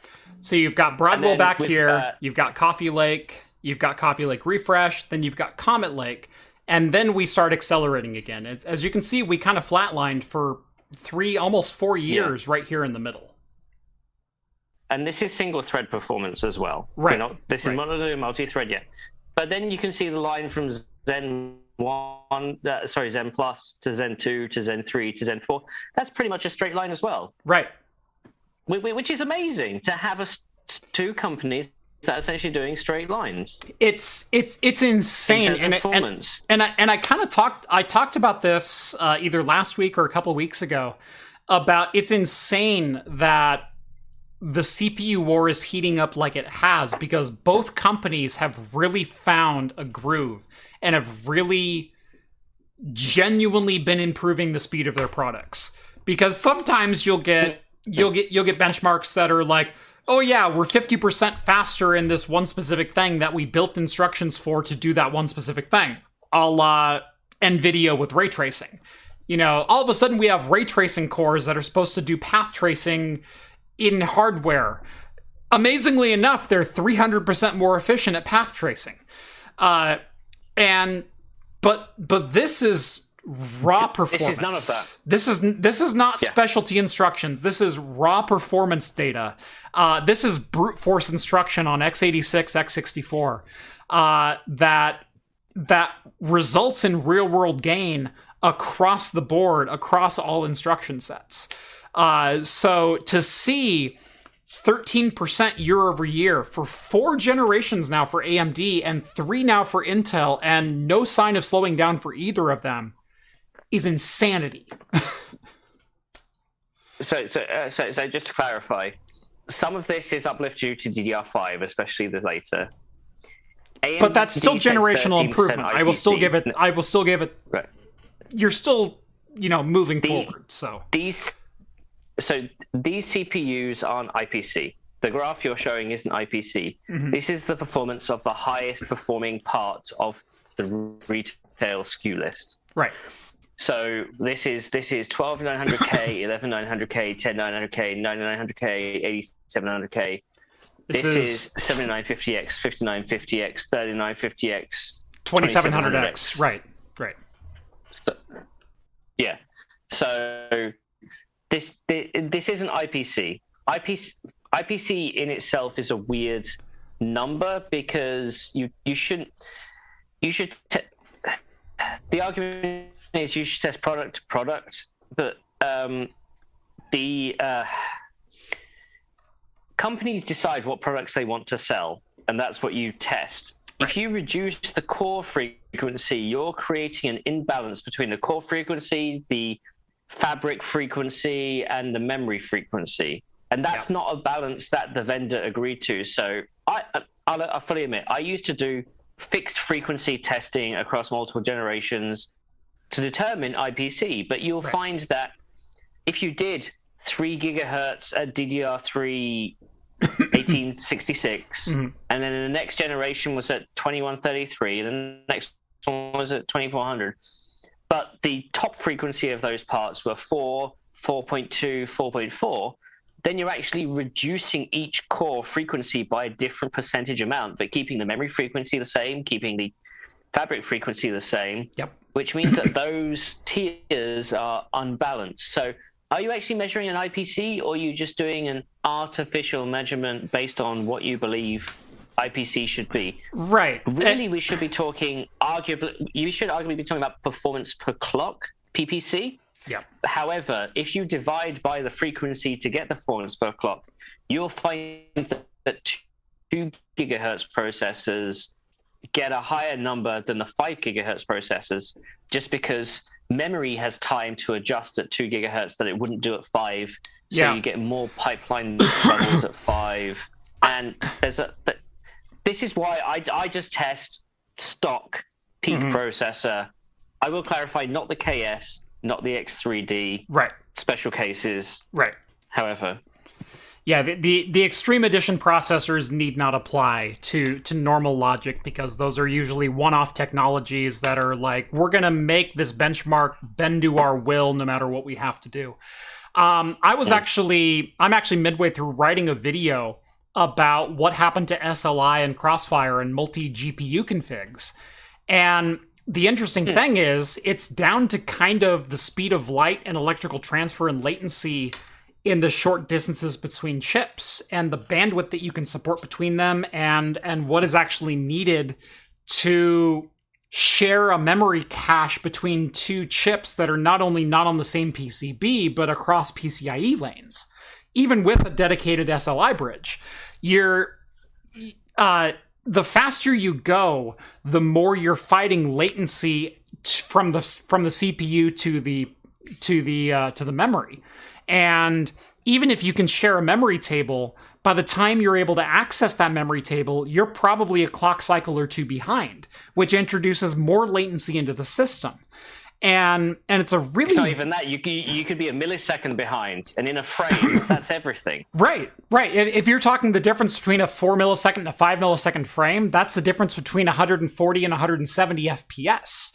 Like, and mm-hmm. and and you're going to introduce latency just for your processing overhead, and and it's a, it's a really weird thing.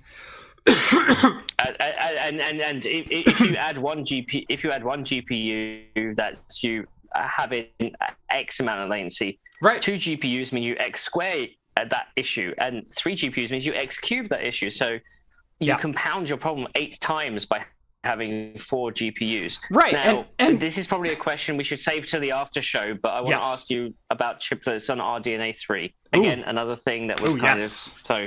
We'll, we'll say that to the after show. If You, you, you know what? Go, you go ahead and go ahead and float your question now. I'll give you like a gut reaction, and then maybe we'll dive in in the after show. By the way, join the Patreon if you want to get in the after show. So, what's your question? I, I'm curious. So we know that RDNA three is chiplets. Yes, That's been confirmed. yes. Are those chiplets compute or cache? Ooh. Ooh. So, so you're you're talking you is, is the word. Well, uh, hang, hang, hang on. Okay, hang on, okay, Hang on. okay. When you hear that, uh, when you hear that RDNA three uses chiplets, your first instinct reaction is those chiplets are compute. Mhm. Yes. So Yes. if I ask you, are those chiplets compute or cache? Now that you've had a second to think about it, you don't know. boy. Um, as someone who understands the arch- Sorry. a- as someone who understands the architecture of Zen and and understands the infinity fabric and the shared cache between them, so individual cache and then shared cache pool and and everything that kind of goes into that. And vertical cache. Right. I'm assuming the same architectural benefits and drawbacks apply when it comes to RDNA 3 because it's the same engineers designing the same kind of fabric across those those platforms. Um is it cache or is it compute? If we're talking about Zen, I would say it's compute with with an L2 cache that's shared but an L1 cache that's separate. Um and so your your individual cores will still be fastest when they have low level access to the memory as far as L1 You're, you're, you're thinking. You're thinking too much. am I am I thinking too much okay Yeah. The, the the question is, is the compute of the GPU monolithic with cache vertically integrated? ooh mono or okay okay mul- or, or, Okay. or, or do we have multiple compute chiplets connected to a central I/O die, but in a GPU context? gotcha One is one is easier than the other, yeah and not easier in the sense of 10% easier. I'm talking about a, multiple decades of research more difficult. yeah And there's a reason why Apple's solution kind of only work just works in specific scenarios. yeah And to your SLI crossfire point, hmm right? And also, look, it, there is a question deeper of price. yeah cache chiplets vertically integrated are going to be cheaper than compute chiplets using EFOB like the MI250X right high end. right So if if if they're you have me questioning my whole to that, reality right now i don't know if you know that uh, I put this question to multiple people in the press who are at the show Mhm. this morning over breakfast, um, and multiple people of them told me, "Sod off, I need my coffee." But but there was there, there, the, the simple question of is RDNA RDNA three chiplets cache or compute? There was not one side got a higher percentage than the other, but Mhm. it was closer than you think. but it was like 65 35 or even like 60 40 or something like that. Yeah. Um, Well, uh, uh, there were five of us, so yes. okay, so 60 40. Cool. Uh, so, uh, so, so we, we have kind of gone off on a tangent with the Ryzen 7000 Right. Zen 4 stuff. back back to Um, like overall compute generation over generation as as we're looking at you know these kinds of graphs um i i kind of related it to the the 2000 gigahertz race which you know if uh, we're about the same age Oh, and oh, oh, oh, oh, no. Uh, sorry, you said you mean the year 2000. I thought you meant Year 2000 gigahertz. no no no no no no the year 2000 Two, the, two the- terahertz, two terahertz processors. The- the- Yes, the- the yes, race- yes, Jeff confirmed it. no no no the race to one like we no, no, went no, we I went know, but I still want two terahertz processors. Oh, You totally. promised. Totally. Uh, can you imagine the heat? anyway, uh, but no, like so, so, sorry. Yes, I can. You- You've seen what I've got. no, the race to one gigahertz was insanity because we went from essentially Intel with the Pentium 2 233 to AMD releasing a one gigahertz CPU. All of them basically on the straight, same instruction set and the same process core and the same node and everything else within about two and a half years. Like we went from 1997 to 2000, like June 97 to 2000. And and we went from It's a- you know- 233. You know, you know what happened. What they probably did is at at, at, at the uh, at the fab, they said, "Well, what if we reduce our guard bands and only supported a three-year warranty, but actually three years rather than seven, but we marketed as three because we want a wider guard band. Yes. If we reduce the guard band, up the frequency. Right. I mean, no, that's that. This is this, so sorry. This is how the KS processor exists in the first place. Yes, it probably has a higher failure rate. It is is is Intel going? If you accept that with a price, right? It's a product. Right. If Intel goes instead of a 99.7% you know, success rate over twelve months, which is generally how, con, you know, companies measure shrink or failures or warranty claims or whatever else. You know, they they usually expect between 0.3 and one percent of whatever product they ship to fail. Um, I don't know if I'm stepping on any toes there, but you know. I've been on that side of the industry too. Uh, Yeah. but uh, but yeah, so 0.3 to one percent. You know, like yeah, it's just a write off at that point. You know, we'll replace those parts, not a problem. If you accept a 2.5 percent shrink uh, on on on your 12 month outlook, you can push your parts You a lot harder. revenue. Right. And and especially if you get the you revenue back on them. Right. Um so It scales, right? It, Right. It, it sounds bad that you're playing with the warranty rates of your customers, but you know, in in war we call this acceptable loss. right. Yeah, yeah, there's acceptable acceptable casualties as you're as you're moving through and, you know, CPU war knows no you know, holds no bars when it comes to that. has. I was, I was going to say it has no victims, but There you go. know, Yeah, yeah. everybody's a victim, I guess. Right. Um, well, we've talked about, you know, when when companies compete, we win. Competition breeds better results for the consumer. And the fact that both AMD and Intel are producing amazingly efficient chips at the same time, at the same growth rate, it means we're going to win as consumers. Uh, I mean, I mean, Yep. we, we went through almost seven or eight years of complete Intel dominance where AMD was a non sequitur in the industry. Uh, that AMD admittedly gave up with their bulldozer architecture. and and said like we need a complete reset because the direction we're heading doesn't scale, doesn't scale. It it's not sustainable. It's not going to compete, and we can continue producing, but we're just going to fall further behind year over year unless we do something about it. And so AMD took five years out to develop Zen. It, if you want to learn about this story, I have a one-on-one interview, two hours long, with Mr.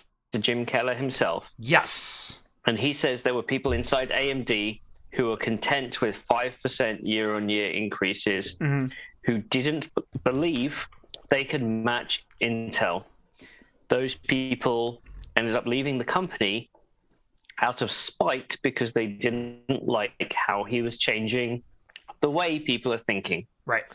It's a great interview. It goes into philosophy, it goes into reading, it goes into how you make an engineer an executive that cares, how you Right. self care for your employees.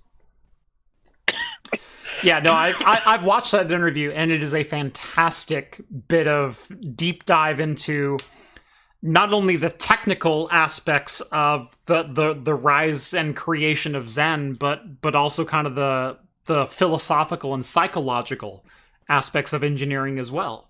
It it's Uh, it- really it's- good. Uh, uh, I re-listen to it perhaps once or twice a year, and whenever I do, I get this overwhelming urge to go expand my horizons through books and yeah. At one point, he says, "If you haven't read Machiavelli, you don't know nothing." And I've never read Machiavelli. Who is Machiavelli? right. Um, but it, but in it, but, but in the same in the same guise, at least once or twice a year, I feel like I want to go cook a beef Wellington, and it just turns out I'm hungry. I, I then go eat, and the desire just goes away. But So, by the way, watch Up is not Jump's review of a beef Wellington. That that should be required viewing.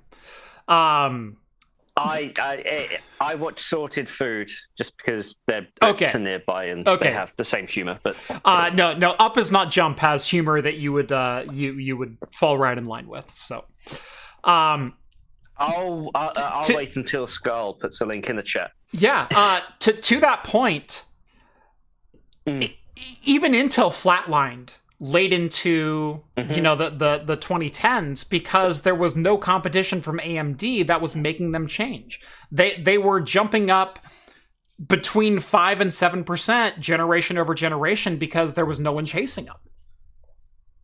And So the reason the reason why Bulldozer isn't on this graph is because we compile spec to AVX2 base. right, Bulldozer didn't support AVX2. right, Zen 1 did with only 128 bit.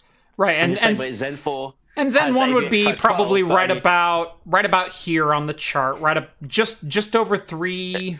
I think it'd be. I think it'd be a bit higher because higher? there was only like three or four percent difference. Yeah. Right, Okay, Um, yeah, Uh, the, the, uh, uh, the the reason why I don't have the Zen one numbers there is because I don't. I didn't regression test that far back. I don't think. Okay. So the the interesting thing about Zen one was they released it at consumer pricing, but it immediately shook up the high end desktop market because HEDT. HEDT killed it. Right. Zen 1 hands down killed Intel's HEDT market. Because for $329 for an for a Ryzen 1700, you got an 8-core 16 thread that was only like 3% clock for clock slower than a Broadwell CPU. That than something like a, you know, 7820X that costs literally twice as much. That was a six hundred dollar SKU when it launched, versus three twenty nine on on Zen One. Um, and uh, 329. That sounds like a very familiar price point. oh, it,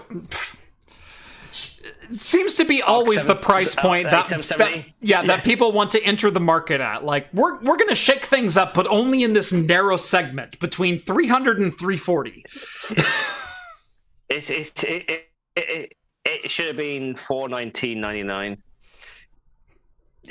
honestly, it probably should have been, but but at the same time, they also had the 1800X for you know uh, what, what was it 399 and the 1850 uh, for for 449. Didn't uh, uh, uh, didn't the 1800X come out later? And I think you remember. I think you're talking about the 1950. Oh uh, no, that was 1850. no, because that was Threadripper. 1900 and 1950 were Threadripper. That, that, that's what I mean. Right. But there wasn't an 1850. Right. Uh, oh, right. Yeah. No. No. You're right. Sorry. The the 1800X wa- was was 399, and then the 1900X debuted at 499, and that was the Threadripper platform. And uh, you know, Yeah. as as weird as Threadripper was, especially Gen One, and especially Ryzen Gen One. It immediately shook up the high end desktop market to the point where Intel abandoned it until next year. there there hasn't Maybe been we don't know. Nothing's confirmed. nothing's confirmed, but uh, but we've seen the dies, so this just hold uh yeah. Uh Threadripper was a big shot across the bow to Intel. That that said, you're gonna need to stop scaling down your parts or simply improving by 5% year over year, or we're going to catch you. Because even And- even this the, the, the, the AMD was able to do that because they ring fenced the budget of the CPU team right, to the detriment of the GPU team. right. The GPU team is still a fraction of the size of NVIDIA. People say, why can't AMD compete? And it's because It's because they've got 15% At of the engineering market- prowess. But again, you could say, well, how are they able to compete on the CPU side? Because Intel went through a period of stagnation. You have to have NVIDIA enter a period of stagnation, Right. and they haven't. If anything, they've hyper accelerated. And yeah, Right. also the revenues hyper accelerated and the crypto market hyper accelerated, and they're paying some of the costs for that. It's not going to be the gut punch right. AMD can't provide the same sort of gut punch in that market. A- AMD came in in 2017 in literally the perfect storm to introduce something to shake up the market at any point in the market, whether it was the $300 price point or the $1,000 price point. They chose the $300 price point, which shook up the $1,000 price point because you had CPUs like the 7900X and the 7940X that It it it it, it, it shook up the seventeen hundred and twenty three dollar price point for the ten core Broadwell E For the which I still 7980 run XE, in my right. system at home. that that- there was the No, 70 no, no, no, the six, six, the sixty nine fifty X. Oh right, That yeah. was- that- Okay, that's right. 6950X. Yeah, sorry, I was I was I was jumping ahead of generation still. Sorry, generation still. Um, It's it's, it's, it's, it's, like TOS versus TNG, right? If you don't skip ahead generation, right, right. Who's this bald guy? What the hell? Um,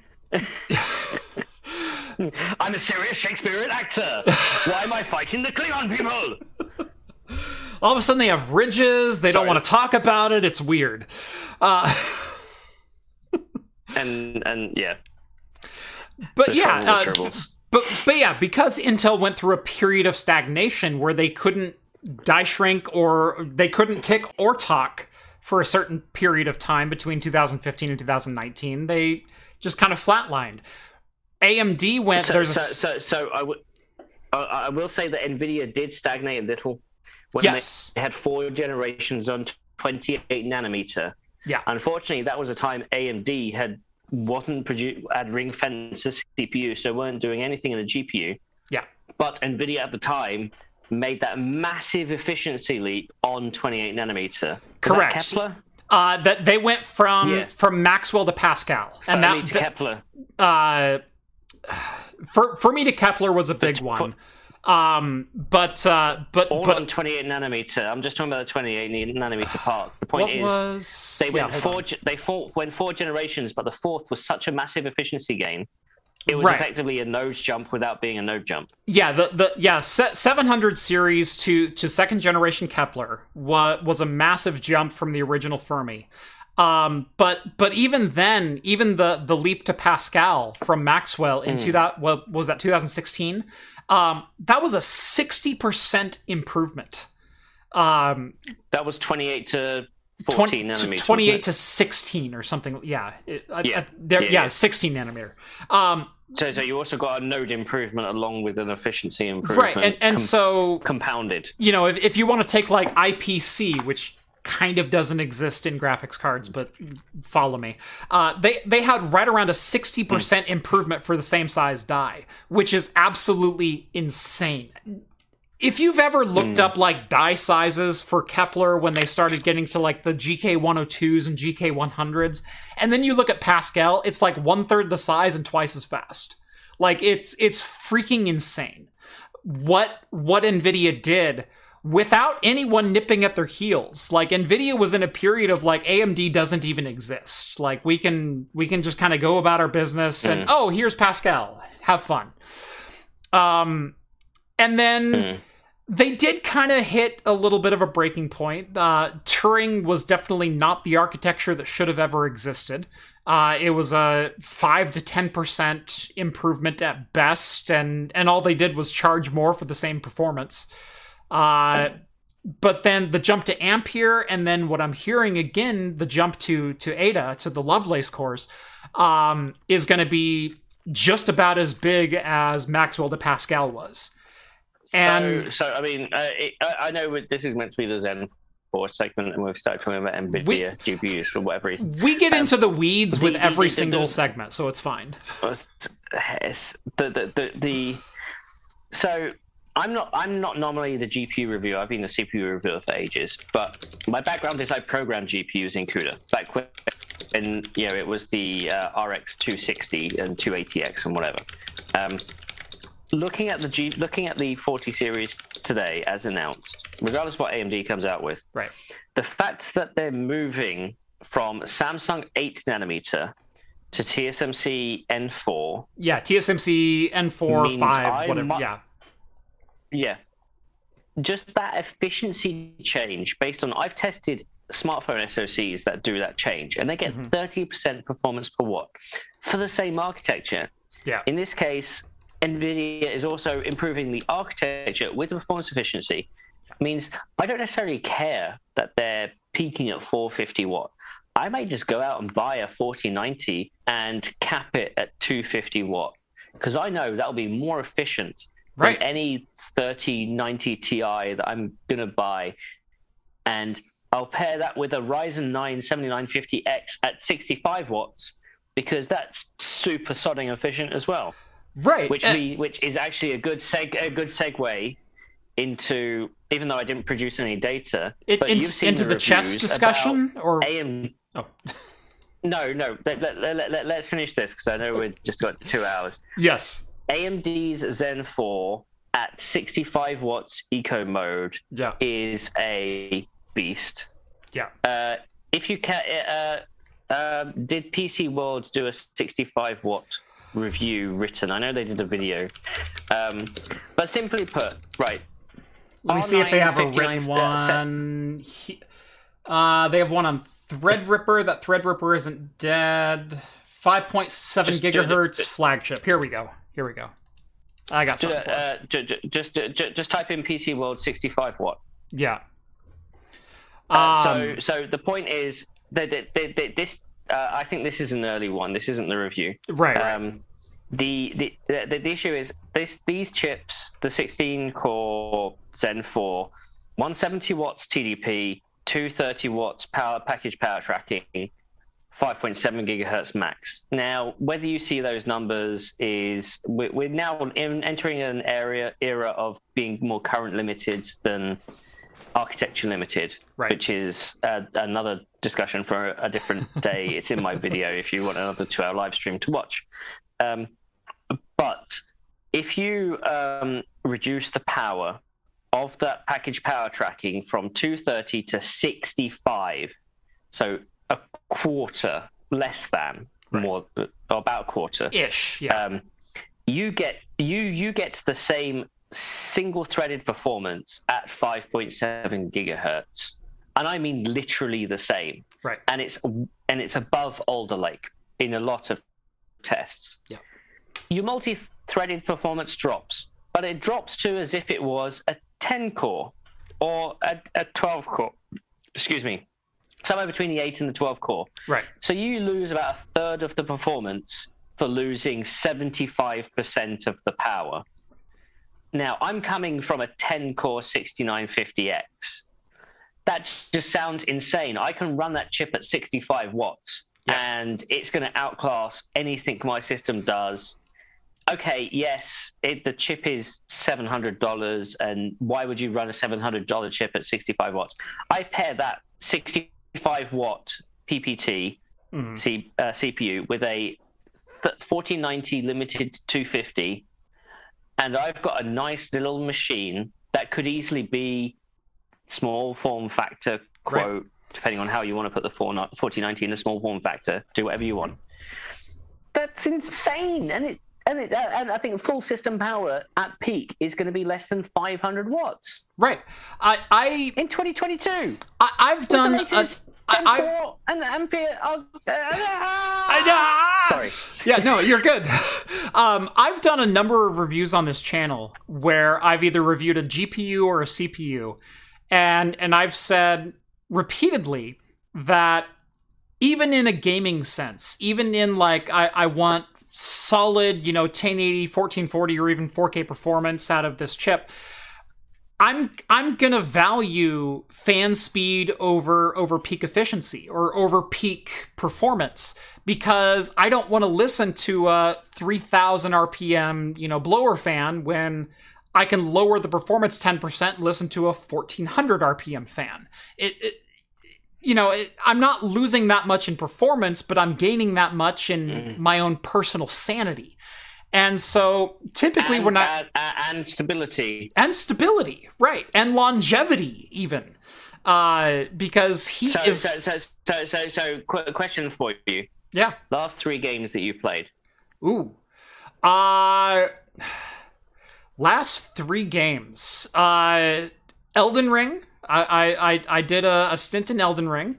Um, there's an indie game that I am a huge fan of called Teardown, uh, which is a voxel-based heist destructible environment game, and it's freaking. Uh, I, I I can't gush enough about that game, and I don't remember the third game because I spent all Mhm. the time in Teardown.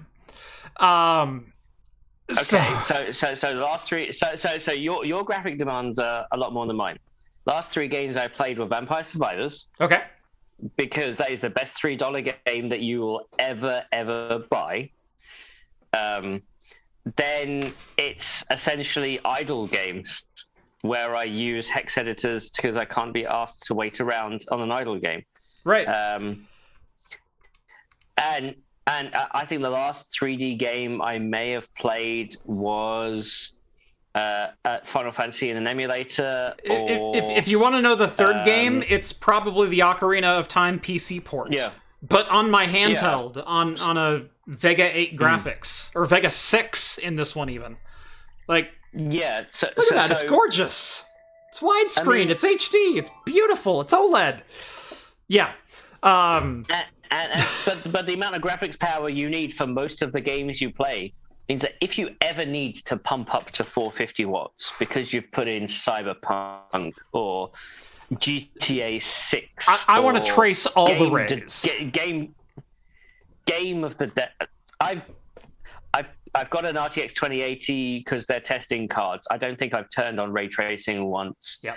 Um, my my streaming right, it- PC it- has but- an RTX 2080, and I don't use RTX on it because it's not enough to do reflections or real time ray tracing or or even you know path tracing or any any of the even more simple stuff. It'll do DLSS to a decent extent, but still not enough to like make it worth to turn it on. I mean, uh, oh, uh, I guess maybe the last 3D game I properly played was actually Borderlands 3 or whatever it whatever. Borderlands 3, one I did sink a lot of time into. I, I, I will admit so- to that one too. And and I think at the time I had my 1060 in the machine. Oh, so you were only yes, cranking at about prep- 90 FPS. Yeah, but it was it was 90 FPS at 1080 medium. I have 4K displays, and I do like to see the fancy stuff. Right, right. So perhaps I was jonesing for it then. Um, and but I think I would. Uh, so I may be at a company event the day it launches. I won't say which company, um, but they may be mad if they find out that I'm camping outside of Best Buy to go buy it when the doors open on October 12th. May- Maybe I have to buy one of their products on the same at the same time to justify doing it. right, right. Uh, okay, right. No, Well, what, what- what is your into Best Buy stipend? What is your stipend for that individual company? That's the next question. Yeah. but what what if I go in and I buy a 4090, an A770, and a 6950 XT, and just say I'm here to buy the RGB?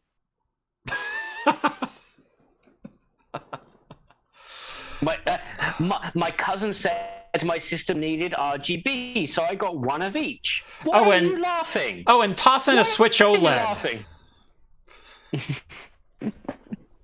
anyway, um, do, do we want to wrap up this Zen 4 stuff? Yeah. Because we need to speak Um, about chess. So, so yeah, the, the the insane thing about Zen is from Zen Plus to Zen 2, and then Zen 2 to Zen 3, and then then Zen 3 to the now Zen 4 7000 series, which again, if you can talk to to Lisa and and get her to like, you know, Zen 8 8000, like just just name it the same. For Christ's sake. We, we, we, we uh, went okay we have zen 1 it's 1000 i get it. We have zen plus it's 2000 now we have zen 2 it's 3000 wait hold on what? Oh, you. So, so I I thought you meant Zen 8 as in 8 gigahertz. Uh, I, that could be as well. As long as there's an 8 That and an 8000 involved i'm fine. Just make it meet again. Because we we So- also went zen so- 3 and 5000 for mobile and 4000 for debt like make it make sense again please Zen Zen 5 is going to be a ground up redesign like Zen 3 was. So Yes. it's going to redefine the baseline. yep It may still look 90% the same, but the idea is that you can, you, if you build a better foundation, yeah you can upgrade it better. right I know that internally they're at least working on Zen 8, if not Zen 9 by now. Oh, oh, certainly. Uh, and and and I know Intel Okay. from from the people that I've talked to is is five, six, seven generations in front of like, okay, we can make this improvement, then we we can this improvement, then we will knock everything out because we'll know how to do the base level better again and build back up again. So I I know the name of 19th gen, and I can't tell you because I might have a subpoena on my doorstep if I did. I know you do. I'll get it out of you eventually. Two more angry orchards and it's mine, buddy. this is my last one. um, okay, so so so, so uh, Zen 4. When uh, you have you've got the chips yet? I have not. Uh, Edelman won't respond to me for s- whatever reason. Like, like I, I, I will get Edelman to respond to like one out of every three emails, maybe even four, and uh, and it's like, oh yeah, we'd love to have you on board for the next launch, and then ghost, and then and then it's like, oh no, this person left, and we need to. So whatever strings you need to pull, Ian. I need The- those like the influencer community. The, the problem is the influencer community is still underserved in sampling because the amount of ch- tech channels that are 100k plus, Right. say, there are so compared to the written press, there are so many of them that if they start giving them to one, they have to give them to them all. I, um, I'm almost at you- you- 300K. You're, you're, you're almost like Patrick. Patrick Kennedy at ServeTheHome should hit 100k this week I know. as well. I'm at Um, 300 I'm yes. at I'm at 281 as of today. And why don't I have samples? Like like I I get almost a million views per month. Where are my samples at?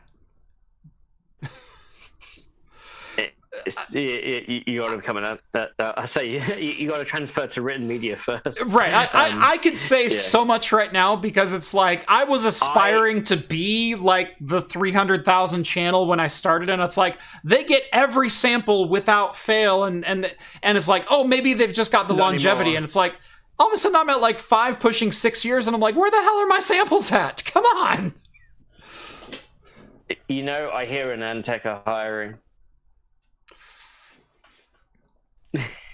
CPU or motherboard? Uh, both. um, so yeah, it's uh, oh, th- th- th- that's a shame. Uh, Yeah. th- so I will say I do know that they only sampled 100 kits worldwide.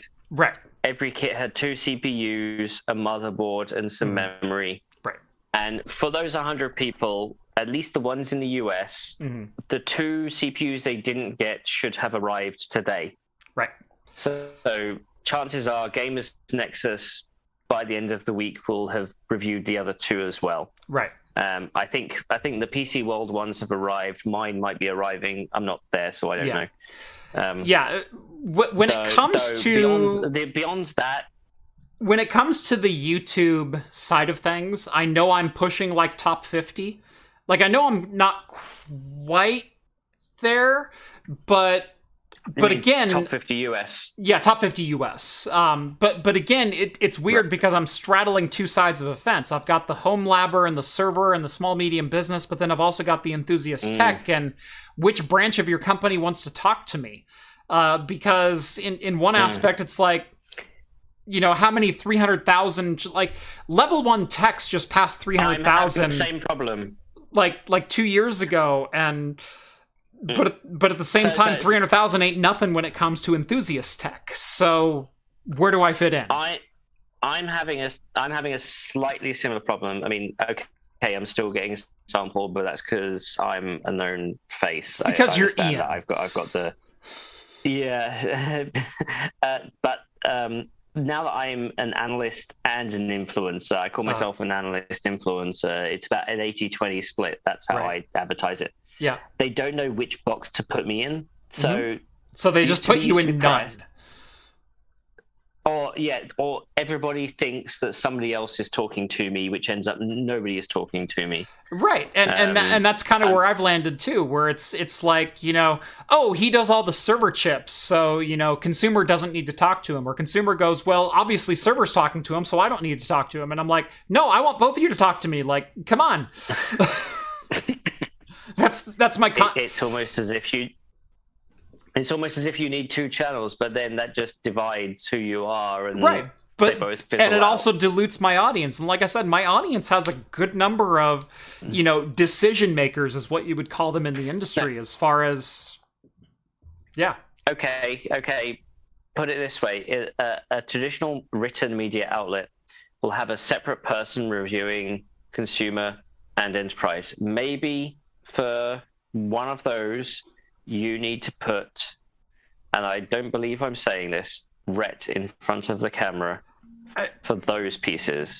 um and even though normally, even though normally he may just be reading a script and you're the actual brains behind the operation, right he becomes the face of one half. Yeah. You become the face of the other. we we've give him zero equity and put him back in his cage once he's done. I hope he heard that, Rhett. by the way. Um, yeah, no, uh, we we actually discussed something like that where where he can start doing some videos. My my ultimate goal is to get him on camera in some facet or another, and and I've I've been slowly kind of introducing him with with the integrations that we've been running with with a lot of the ad work. And and then he's also been kind of a comic I've relief in in videos. And and I think that's working very well. And it's uh the audience has been loving it. And the integrations are doing better and and it's been fantastic but you know do I set him loose on a on a 13900k review like solo no I don't think I can no offense to Rhett but No, you have you have to you have to write the script. right and, and, And, so it, to yeah, and as, as anyone does, it's a learned skill to read from a teleprompter and absolutely provide the same level of passion. The problem I have is that my passion is all in my head, and I have difficulty putting it into the camera. yeah And as a result, I come off sometimes a very unfazed by something that's actually quite astonishing, and therefore I have to force it. Therefore, it feels forced. It's a skill, just like interviewing is a skill, just like writing is a skill, just like video editing is a skill, just like existing is a skill, just like raising children is a skill. Um, so so we filmed an integration today. Okay. Uh, we, we filmed a, a 30 second ad read and and it had a 15 second script and then a 30 second ad read so it's a 40 40 plus in, you know second integration um the first time I did the audio capture for it, because it's 30 seconds of of just script read, um, uh, the audio had some some cuts in it. We weren't quite sure what what it was from. Did I set my cell phone close to the mixer or whatever else? So I just went ahead and re- re-recorded it. But Rhett had already cut the ad. He had already done all the B-roll and all the transitions and everything else for the ad. And he goes, "I just need you to read this again, but I need you to do it at the same length." And I went, "At this point, my ad read, you know, timbre and rhythm and and and it's identical." And I said- and, And. I said, you can just slide this in and it'll be fine. Um, the end cut No. was a difference of 200 milliseconds for a 30 second read. Oh, nice. Um, and in fact, he put both of them side by side. And it was kind of like sitting in traffic where your blinkers will synchronize and then desync and then resync again. Yeah. If you've ever watched blinkers on like the three cars in front of you and all of a sudden Yeah. all of them go pop, pop, pop, it did that. And then they and then they desynced and then they resynced again. And it did that like three times through 30 seconds. And it was the weirdest freaking thing to listen to. Because the the tone and the the the exclamation and the and the drop offs and they were all the same. completely in sync. Uh, the, the the problem I have is so I've got a couple of com- so uh, people who watch my channel know that Linode is a sponsor on, around half the videos and Linode's great and they've had Yeah. no problems with me doing that and whatsoever. I've had Linode has been a phenomenal partner. to me say, I, I will say, yeah. it's, it's, it's, I've had a couple of co- other companies in the industry who I who have said we want to do some ads and you know they meet my minimum specification. What should be the specification? I get Um, it. They meet my minimum specification for for for for, for, for doing. Uh, but because I have this journalist background, I feel so.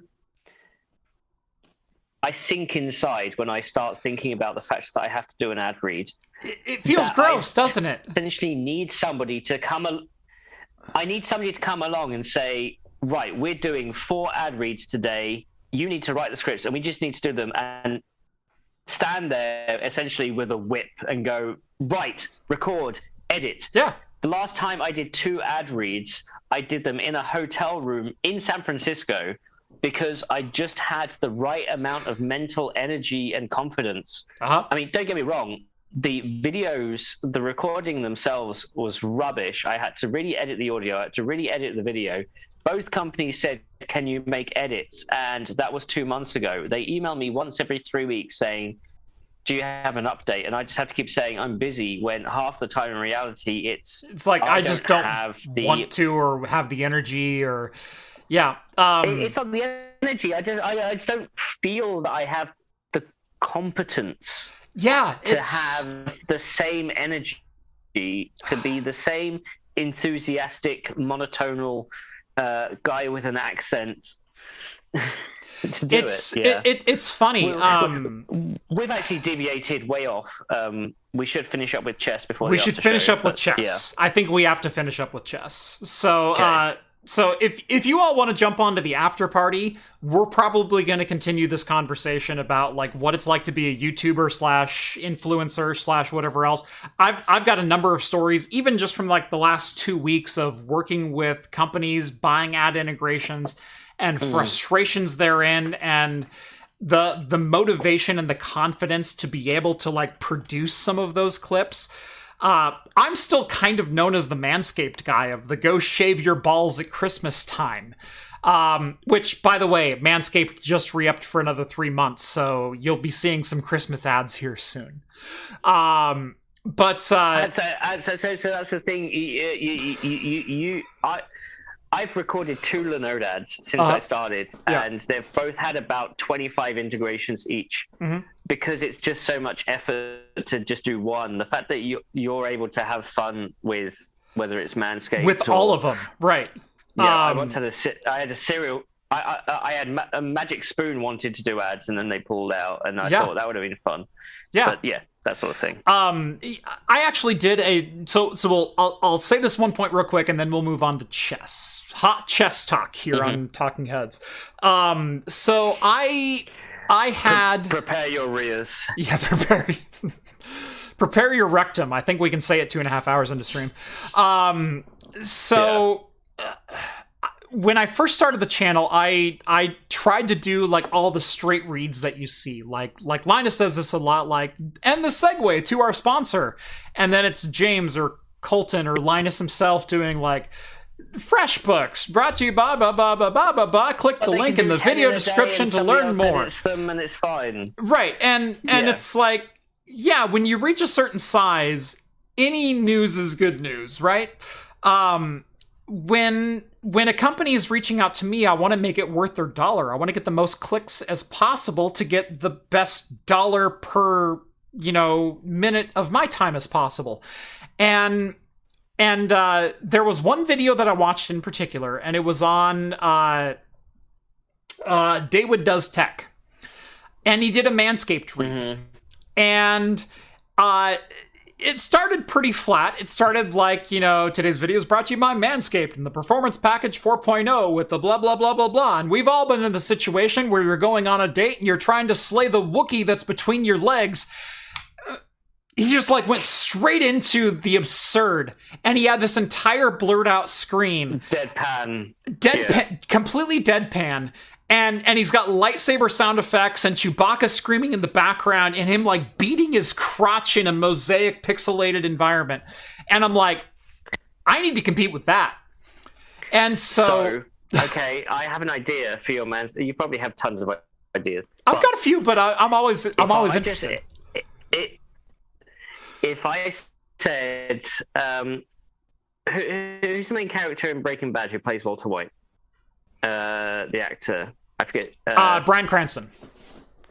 so if I said Bryan Cranston, episode one, Malcolm in the Middle, A little bit of Hank. Yeah. uh, uh, no, in Malcolm in the Middle, where he's uh, naked in the kitchen, Right. having his body hair shaved. Yeah, Oh yeah, yeah. basically you need to redo that. Or Hal. Excuse me. Hal, not Hank. Hal. Yeah. and and and it, it it's just Rhett reading the paper naked as as his partner wife is shaving him because it's the hair for the birds, and then you just do the voiceover for Manscaped, and it's just Rhett all the way, and the whole read is just panning bottom to top as Rhett is reading the paper, and it's covering his Uh huh. most vital parts in Right. the same way Right. as yeah. Oh, that's Do good. that. That's good. Um, because because I've done a couple ads where it was just like straight up puns, where it was like, uh, you know, don't Yes. call the game I- on I account remember of rain. You know, like uh, like I did that. I actually rewatched all of them today just to kind of get inspiration because they re-signed today. They they they signed uh, three ads Hmm. for three months, and uh, and I'm like, awesome. Like like I got Manscaped in Oh, again. so, so, so, so, what, what, what, one, one ad one ad per month. month times three right um and uh Yeah. um so yeah we're we're almost booked through the rest of the year now for ads which which is always great when when a company reaches out and says hey can we do integrations and i said yeah it's this price and they're like well we're not going to pay that and i said well 19 other companies did so get on the list Yeah. uh that's fun as a It- as it's, a it's alright business if you have a regular cadence. I travel. I travel too much. Uh, right right um Yeah. but uh but yeah so you know I'm, I'm coming up with some new some new manscaped ad ideas and uh, uh you probably saw the uh, the Porkbun dns registration ad in the last video uh oh hey bro I may have. Uh, I may have skipped through that. Sorry. oh you no you got to go back and watch uh the the the one u gpu server that ad is glorious that that ad has just about everything you ever want and and if you've ever wanted to see Or- Rhett, or either that or I turned off. uh, yes. you got to see Rhett in the mullet. I mean that that really that sells it. Anyway, hot chess news here on Talking Heads. Um, Spicy. spicy. I I don't even think I did. I bring up. uh No, I did. Okay, Uh, let me. There's no link in the doc because Yeah, I, I- added it in. I I. I, don't, I don't know if we can even show a link to to this. Like, I don't know if I even want the link in my just hot chess news. Let's Let just- let's walk through it. So, so, so, again, because we've had a full disclosure for every topic this show, I am not sponsored by chess.com. I was once 30th in a equivalent of a state competition when I was 10. Um, and I've not really played since because I find chess boring. Um, but I understand. I I, I, I have a membership to and- chess.com and and uh, typically I used it to play against my friends. Uh, most of which I beat, the other of which is the son of a grandmaster, and he whoops my ass each and every time without Yep. fail. I, I I think my record against him is like three and one hundred ninety seven. Like it's it's not even close. So Yeah. So yeah, but my Google News feed is um, normally I keep track of sports in general and whether you count chess as a sport, physical versus mental. Um, but I like to Hard keep, I do, and and I, I- do know I do know a, at least one or two or three of the major names in the chess world. Mhm. The biggest one is obviously Magnus Carlsen because of he is insane and his rise is meteoric and yeah. he is one of these ch- genius savants. He- You know, he- he, he, he, he- he, he's ha- the- he, he used to have issues with personal interactions. For, for, for those that don't know, he's the like- one that can play 40 games at the same time and kick all your asses. Uh, like he can walk around a room with 40 chessboards and and win every single game without even than- thinking. Like, yeah, he's uh, insane. uh, uh, I'll say that's not that impressive because there are people that have done it over the years. right. but because of the social media, he's in that sphere. He's made millions, and he's I think he's only like 32 or something, and Right. he's younger than us. Yeah. And Yes. he is waste, and that's disappointing. But he he lost a game, which is so stupidly rare, to a 19 year old. Um, and then for the first time ever in his career, resigned from the championship he was who was playing and didn't give a reason. Right. So so Magnus was the entered in- Cup. Yeah, so so Magnus entered this tournament like a lot of other chess people did. There were what 170 or something like that in in the tournament, um, and this is an invite only event. Uh, and uh, uh, he ended up losing one of the the semifinal matches to to this 19 year old kid, and uh, in in an interview afterwards, the, the 19 year old the, 19 year old is a grandmaster. They're both yes, in the sort of their their FIDE score, which a thousand is meant to be the average, and you win if you go up, you lose, you go down. They're Right. both 2,500 plus. right, and the world record for the highest score ever is 2900 Right. so they are in the top 1% of 1% of chess players in the world Correct. And and uh but they, they invite only tournament that they're they're matched up against each other and and Magnus loses and he loses in such a way and in, and in such a a fashion that he goes the the the 19 year old was seemingly not paying attention and completely Disinterested. disinterested in in the match like like there were a couple of situations where you, you're going through all the arithmetic and and all of the potential moves and and adjustments that you can make on a chessboard and and he goes i was sweating it at certain times. And and this kid was just like click. And he goes this is what i do to other the players point is- not what someone does to me. And that was kind of the the the interview that he gave afterwards. people yeah the, the, the people at this level know everybody else at that level. They've Right. played them multiple times. And the point is over the number of games you kind of understand when people are in certain positions they usually take a certain amount of time Mhm. to make a move and it, depending on whether they're making an attacking move or a shorter move there's like machine learning put over all of this to oh yeah kind of see how a player plays, and that becomes part of the training for a competition. Um, and going back to the fighter scores, if you're if you have a score 100 more than somebody else, you're expected to win 99.5% of the time. right If you have 200 more than somebody else, it's like 99.5% of half a percent. You know, you you're going two standard deviations every time for 100 points, or it's one Right. standard. It's something It- like it- it's the decibel rating. there was a It's square it 10,000 every time. of this guy winning. right right it, it's square Yeah. at every three points so, so, so, so the fact that Magnus lost, which is rare now, uh, uh, somebody said in the chat he's a bit of an ass or he is an ass. That's partly because he's one of these savants, Asperger's, and people like that, like Musk, can also be. Right. Yeah. Yeah. You, you're you're you're not good in social settings, You know but I know more than you in chess. Like, you know, Or, it, or, or, or, or, Linus Torvalds, right. right? Linus is a bit of an ass, and he flips off Nvidia all the time, but he also knows his shit, and you don't dispute that. Like, yeah, Yeah. th- there there So- are so- those so- types that are out there. So, so Ma- Magnus loses. He then quits out of the contest altogether, which Mhm. is unheard of. I don't think it was a semi-final. I think it was like a round robin type thing, or there were more matches to play. Um, yeah, th- but- there there were there were multiple matches left to play, and he withdrew from the tournament. And uh, and it, it it's kind of a weird thing, and and he just goes, I'm just going to end up playing this kid again, and he's just going to cheat again. And so he he kind of took a stand Well, and so- went, so- so- I'm not going to do it. So the guy, the guy had already been banned from chess.com for cheating twice. Yeah. And it's turned out that one of his mentors slash trainers was actually banned for cheating as well. Yeah. So that is what it is. But Magnus turned around and said, "I'm not going to say anything because I will get into trouble," Mhm. which you, which is essentially. You know, Saying something without right getting in into chat. trouble, right?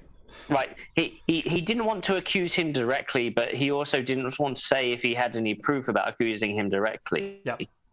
And people people so before the second match that they played together, which we'll get onto. Yeah. Um, obviously, this kind of hit the chess world, and it also went into mainstream press and into my newsfeed and went into chess newsfeed. Yep. Um, and it also went around the, the Twitter to the point where people were saying, well, this guy used to cheat when he was playing online matches by having AI training. Mhm. Now, these people use AI training in their training. That's why it's Right. there. They use the benefit of AI to help them analyze positions and do it better. What Yep. they're saying, what what they're saying that when you're online, it's easy to cheat if you have you know a machine learning algorithm that essentially is choosing your moves for you. Yep.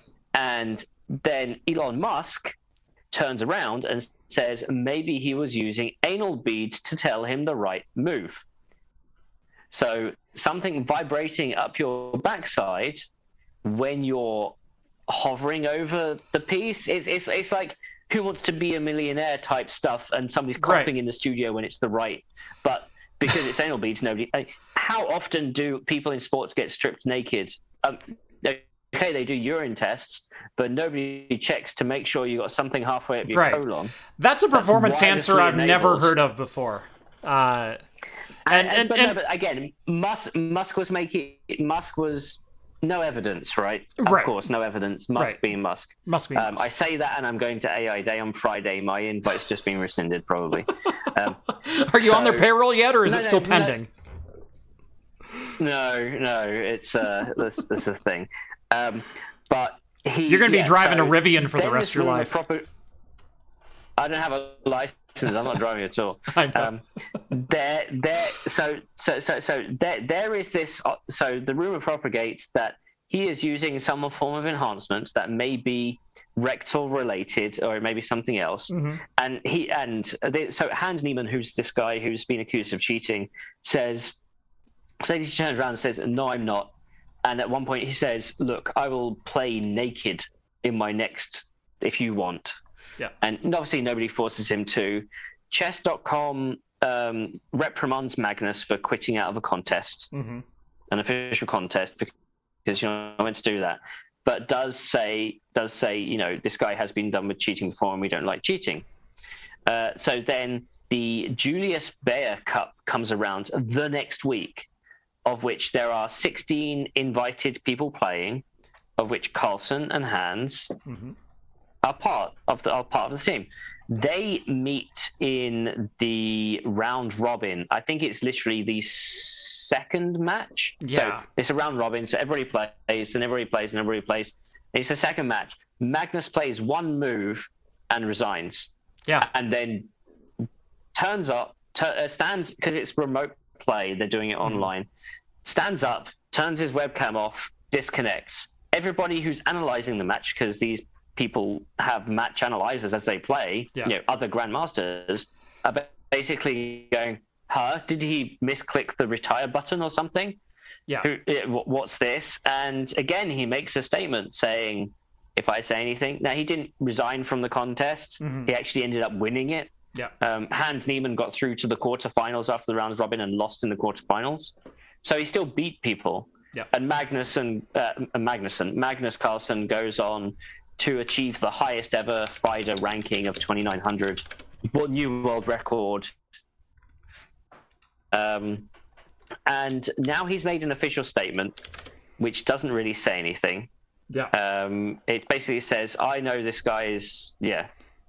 So, net more M- Magnus's uh, argument is, once a cheat, always a cheat. Yeah. Even though this guy's 19, but the guy who teaches him is al- is a 56 year old who's also been banned for cheating in the last three years. And Yeah. the thing is, cheating is like, say, crowdfunding your. Imagine you're streaming your chess on Twitch, and you're taking move suggestions from the chat. That's considered cheating. Right. You're because the whole point is you're meant and It, it- it's supposed to be one v one. It's not supposed to be any outside influence. Yes. It's supposed to be you know the game, you know the moves, you know your opponent, you know the situations. Um, chess is a very deep and uh, cerebral. cerebral game, and and the the the interesting thing is there's not a game of chess that has ever been played twice. There there are so many infinitesimal number of moves and situations that you can't study for every situation with every piece on every single piece of the board. And when when you when you start reaching So- this so- level so of thing is, accusation, Ma- Magnus is so good with his memory. If you said 1903 game Russia versus US round two move 16, right, he would say king to knights four or Right. something. right. And He would go, I know the that- move to that- make in that particular game. no, no, he remembers the move that happened in the game. Yeah, yeah.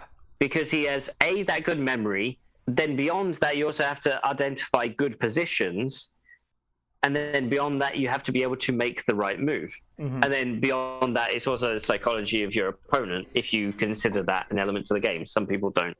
Um, but yeah, um, and then there's the Musk tweet. Um, Yep. Talent hits a target no one else can hit. Genius hits a target no one else can see because it's in your butt. And uh, yeah, it's um, the, so the, the the interesting thing is this is still kind of in flux right now. There are still accusations and non-proof. Um, I did read a piece that basically said most people have come out on defense of both sides. Mhm. You know, don't in that particular game, um, unless you have proof.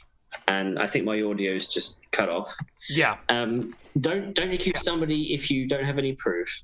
Um, but a lot of the grandmasters have come out behind Magnus, and a lot of the non-chess players, us, we don't count in that. We we play. We're just not. You know, we're not competitive. like, like I said, Um, I can beat my friends, but I can't beat anyone who's even semi-serious about learning the craft. Like, Yeah. So, I mean, correct me if I'm wrong, but that's kind of where the story sits today. Right? It's still in flux. Um, like I say, Magnus just won the Jules Baer. Um, there's another tournament coming up in a couple of weeks that I think I think Magnus is due to attend. I'm not sure if Hans is. I haven't looked into it. I haven't proactively gone in search of news. This is literally just everything I've read from my Google News feed because my Google News feed is now 50% to do with chess and anal beads. in the same story, they're not separate stories. I Right. should clarify. Right. Well, just give it a week because Google will start giving you recommendations on both. Well, you clicked on this story. Maybe you're interested in in Right. Okay. Okay. So additional so, so anal bead news. So so so so posit this. You know how Netflix does uh, murder documentaries? Yes. Maybe this is the King's Gam. I would attribute this Or- more to uh, you buy a toilet seat off Amazon, and Amazon for the next six months says, Do you need another toilet seat? No, I only needed the one. or, or just just retelling the story instead of drive to survive we have um i i, I don't know enough chess term uh, um we have en passant to the rectum i don't know i know absurd chess thing you know you, it, it's how do you dramatize something like this something that is seemingly somewhat absurd and unique again the king's gambit Right. and because Magnus has been the king on top of the world. Um, Romnifton asks, "Did Uh, you break another toilet?" en passant to the rectum. I, I think that's going to go in uh, in that might might end up being a pinned comment in the Discord or like I've I've got some famous ones up there, so so maybe that one will make it.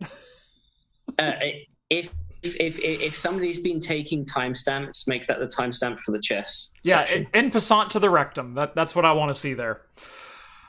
Oof, oof, you got to go see a doctor afterwards. Honestly, I fell on that bishop like it. Uh, it's, it's it's no, it's it's it's that Big Bang Theory phrase. It's uh, if I stick my foot up your butt, which doctor do you have to go see? And the uh, Sheldon says it depends how far it goes in. Only a small amount. The proctologist, any deeper than the general uh, surgeon. Yeah, there you go. and I think that's a great place to end it. Uh, we're approaching the three-hour mark, you, as uh, as is customary when Dr. Ian is on the show. Thank you very much for coming on. Uh, that was a lot of fun. Uh, I I love it when we get to break world exclusives like Sapphire Rapids in the flesh and uh, and you know the 34 core uh, upcoming you know emerald lake emerald cove whatever you want to call it uh you know raptor lake based high-end desktop enthusiasts not server but not consumer whatever that was a good show so uh, make sure to subscribe to Tech Tech Potato over on YouTube if you like Ian's content. Uh, subscribe to Craft Computing if you haven't done so already. Make sure to like this video. Follow me on Twitter at Craft Computing. Follow Ian on Twitter at Ian Cutress. Uh, do you also have a Tech Tech Potato or just more is more? Like, where, where are you at on Twitter? I can't keep up. Uh, uh, uh, I have both, but the Tech Potato and the More the More are just essentially retweet accounts. Um, Gotcha. I did recently start a, a a newsletter, a Substack. If anybody's familiar with that, Yes. it's uh, more-moore.com. The uh, the second more has two O's as in Gordon Moore. yeah, M O R E dash M O O R E. Yeah. Yeah. So on that, it, you'll see some of the scripts videos. I also do some of the more financial based analysis. Um, and it, it has a paywall that's typically for the financial stuff and some of the more detailed spec data. But it's more, uh, people have been asking me for a written outlet post in AnandTech because they don't want to do just the video um, stuff. And so some of this stuff is so complicated that a 40 minute video, people prefer a 10,000 word article instead. Um, so I'm offering that as well. Um, Yeah. It's free to sign up. I just passed a thousand subscribers. Um, Nice. and you may only get one. You may only get one email a month. You, one month you may get five. Um, but I hope Depends you on what month it is. And I hope you, uh, if you sign up, you participate. You know, we, we get as much out of this as much you as you guys participate. It's it's it's uh, it's a labor of passion, passion, labor of love. Yeah, absolutely. I mean that that's why I got into this industry is I'm I'm so passionate about certain aspects of it, especially when it comes to, you know, enterprise hardware and and business operations and things like that. Like I made that my career for 15 years and now I get to talk about that same kind of thing for a living with no one telling me what to do and it's absolutely fantastic. So, if you like this kind of stuff, make sure to join the Patreon. It helps support me and what I do. It keeps the lights on around here and you can join the Discord server where you can talk with myself, John, Rhett, Steve, even Ian is over there, all the hosts from Talking Heads, and join the awesome community that hangs out over there. Uh, I think that's going to about do it for episode 253. Thank you all so much for watching. Again, Ian, thank you so much for joining us as a co host. And uh, as always,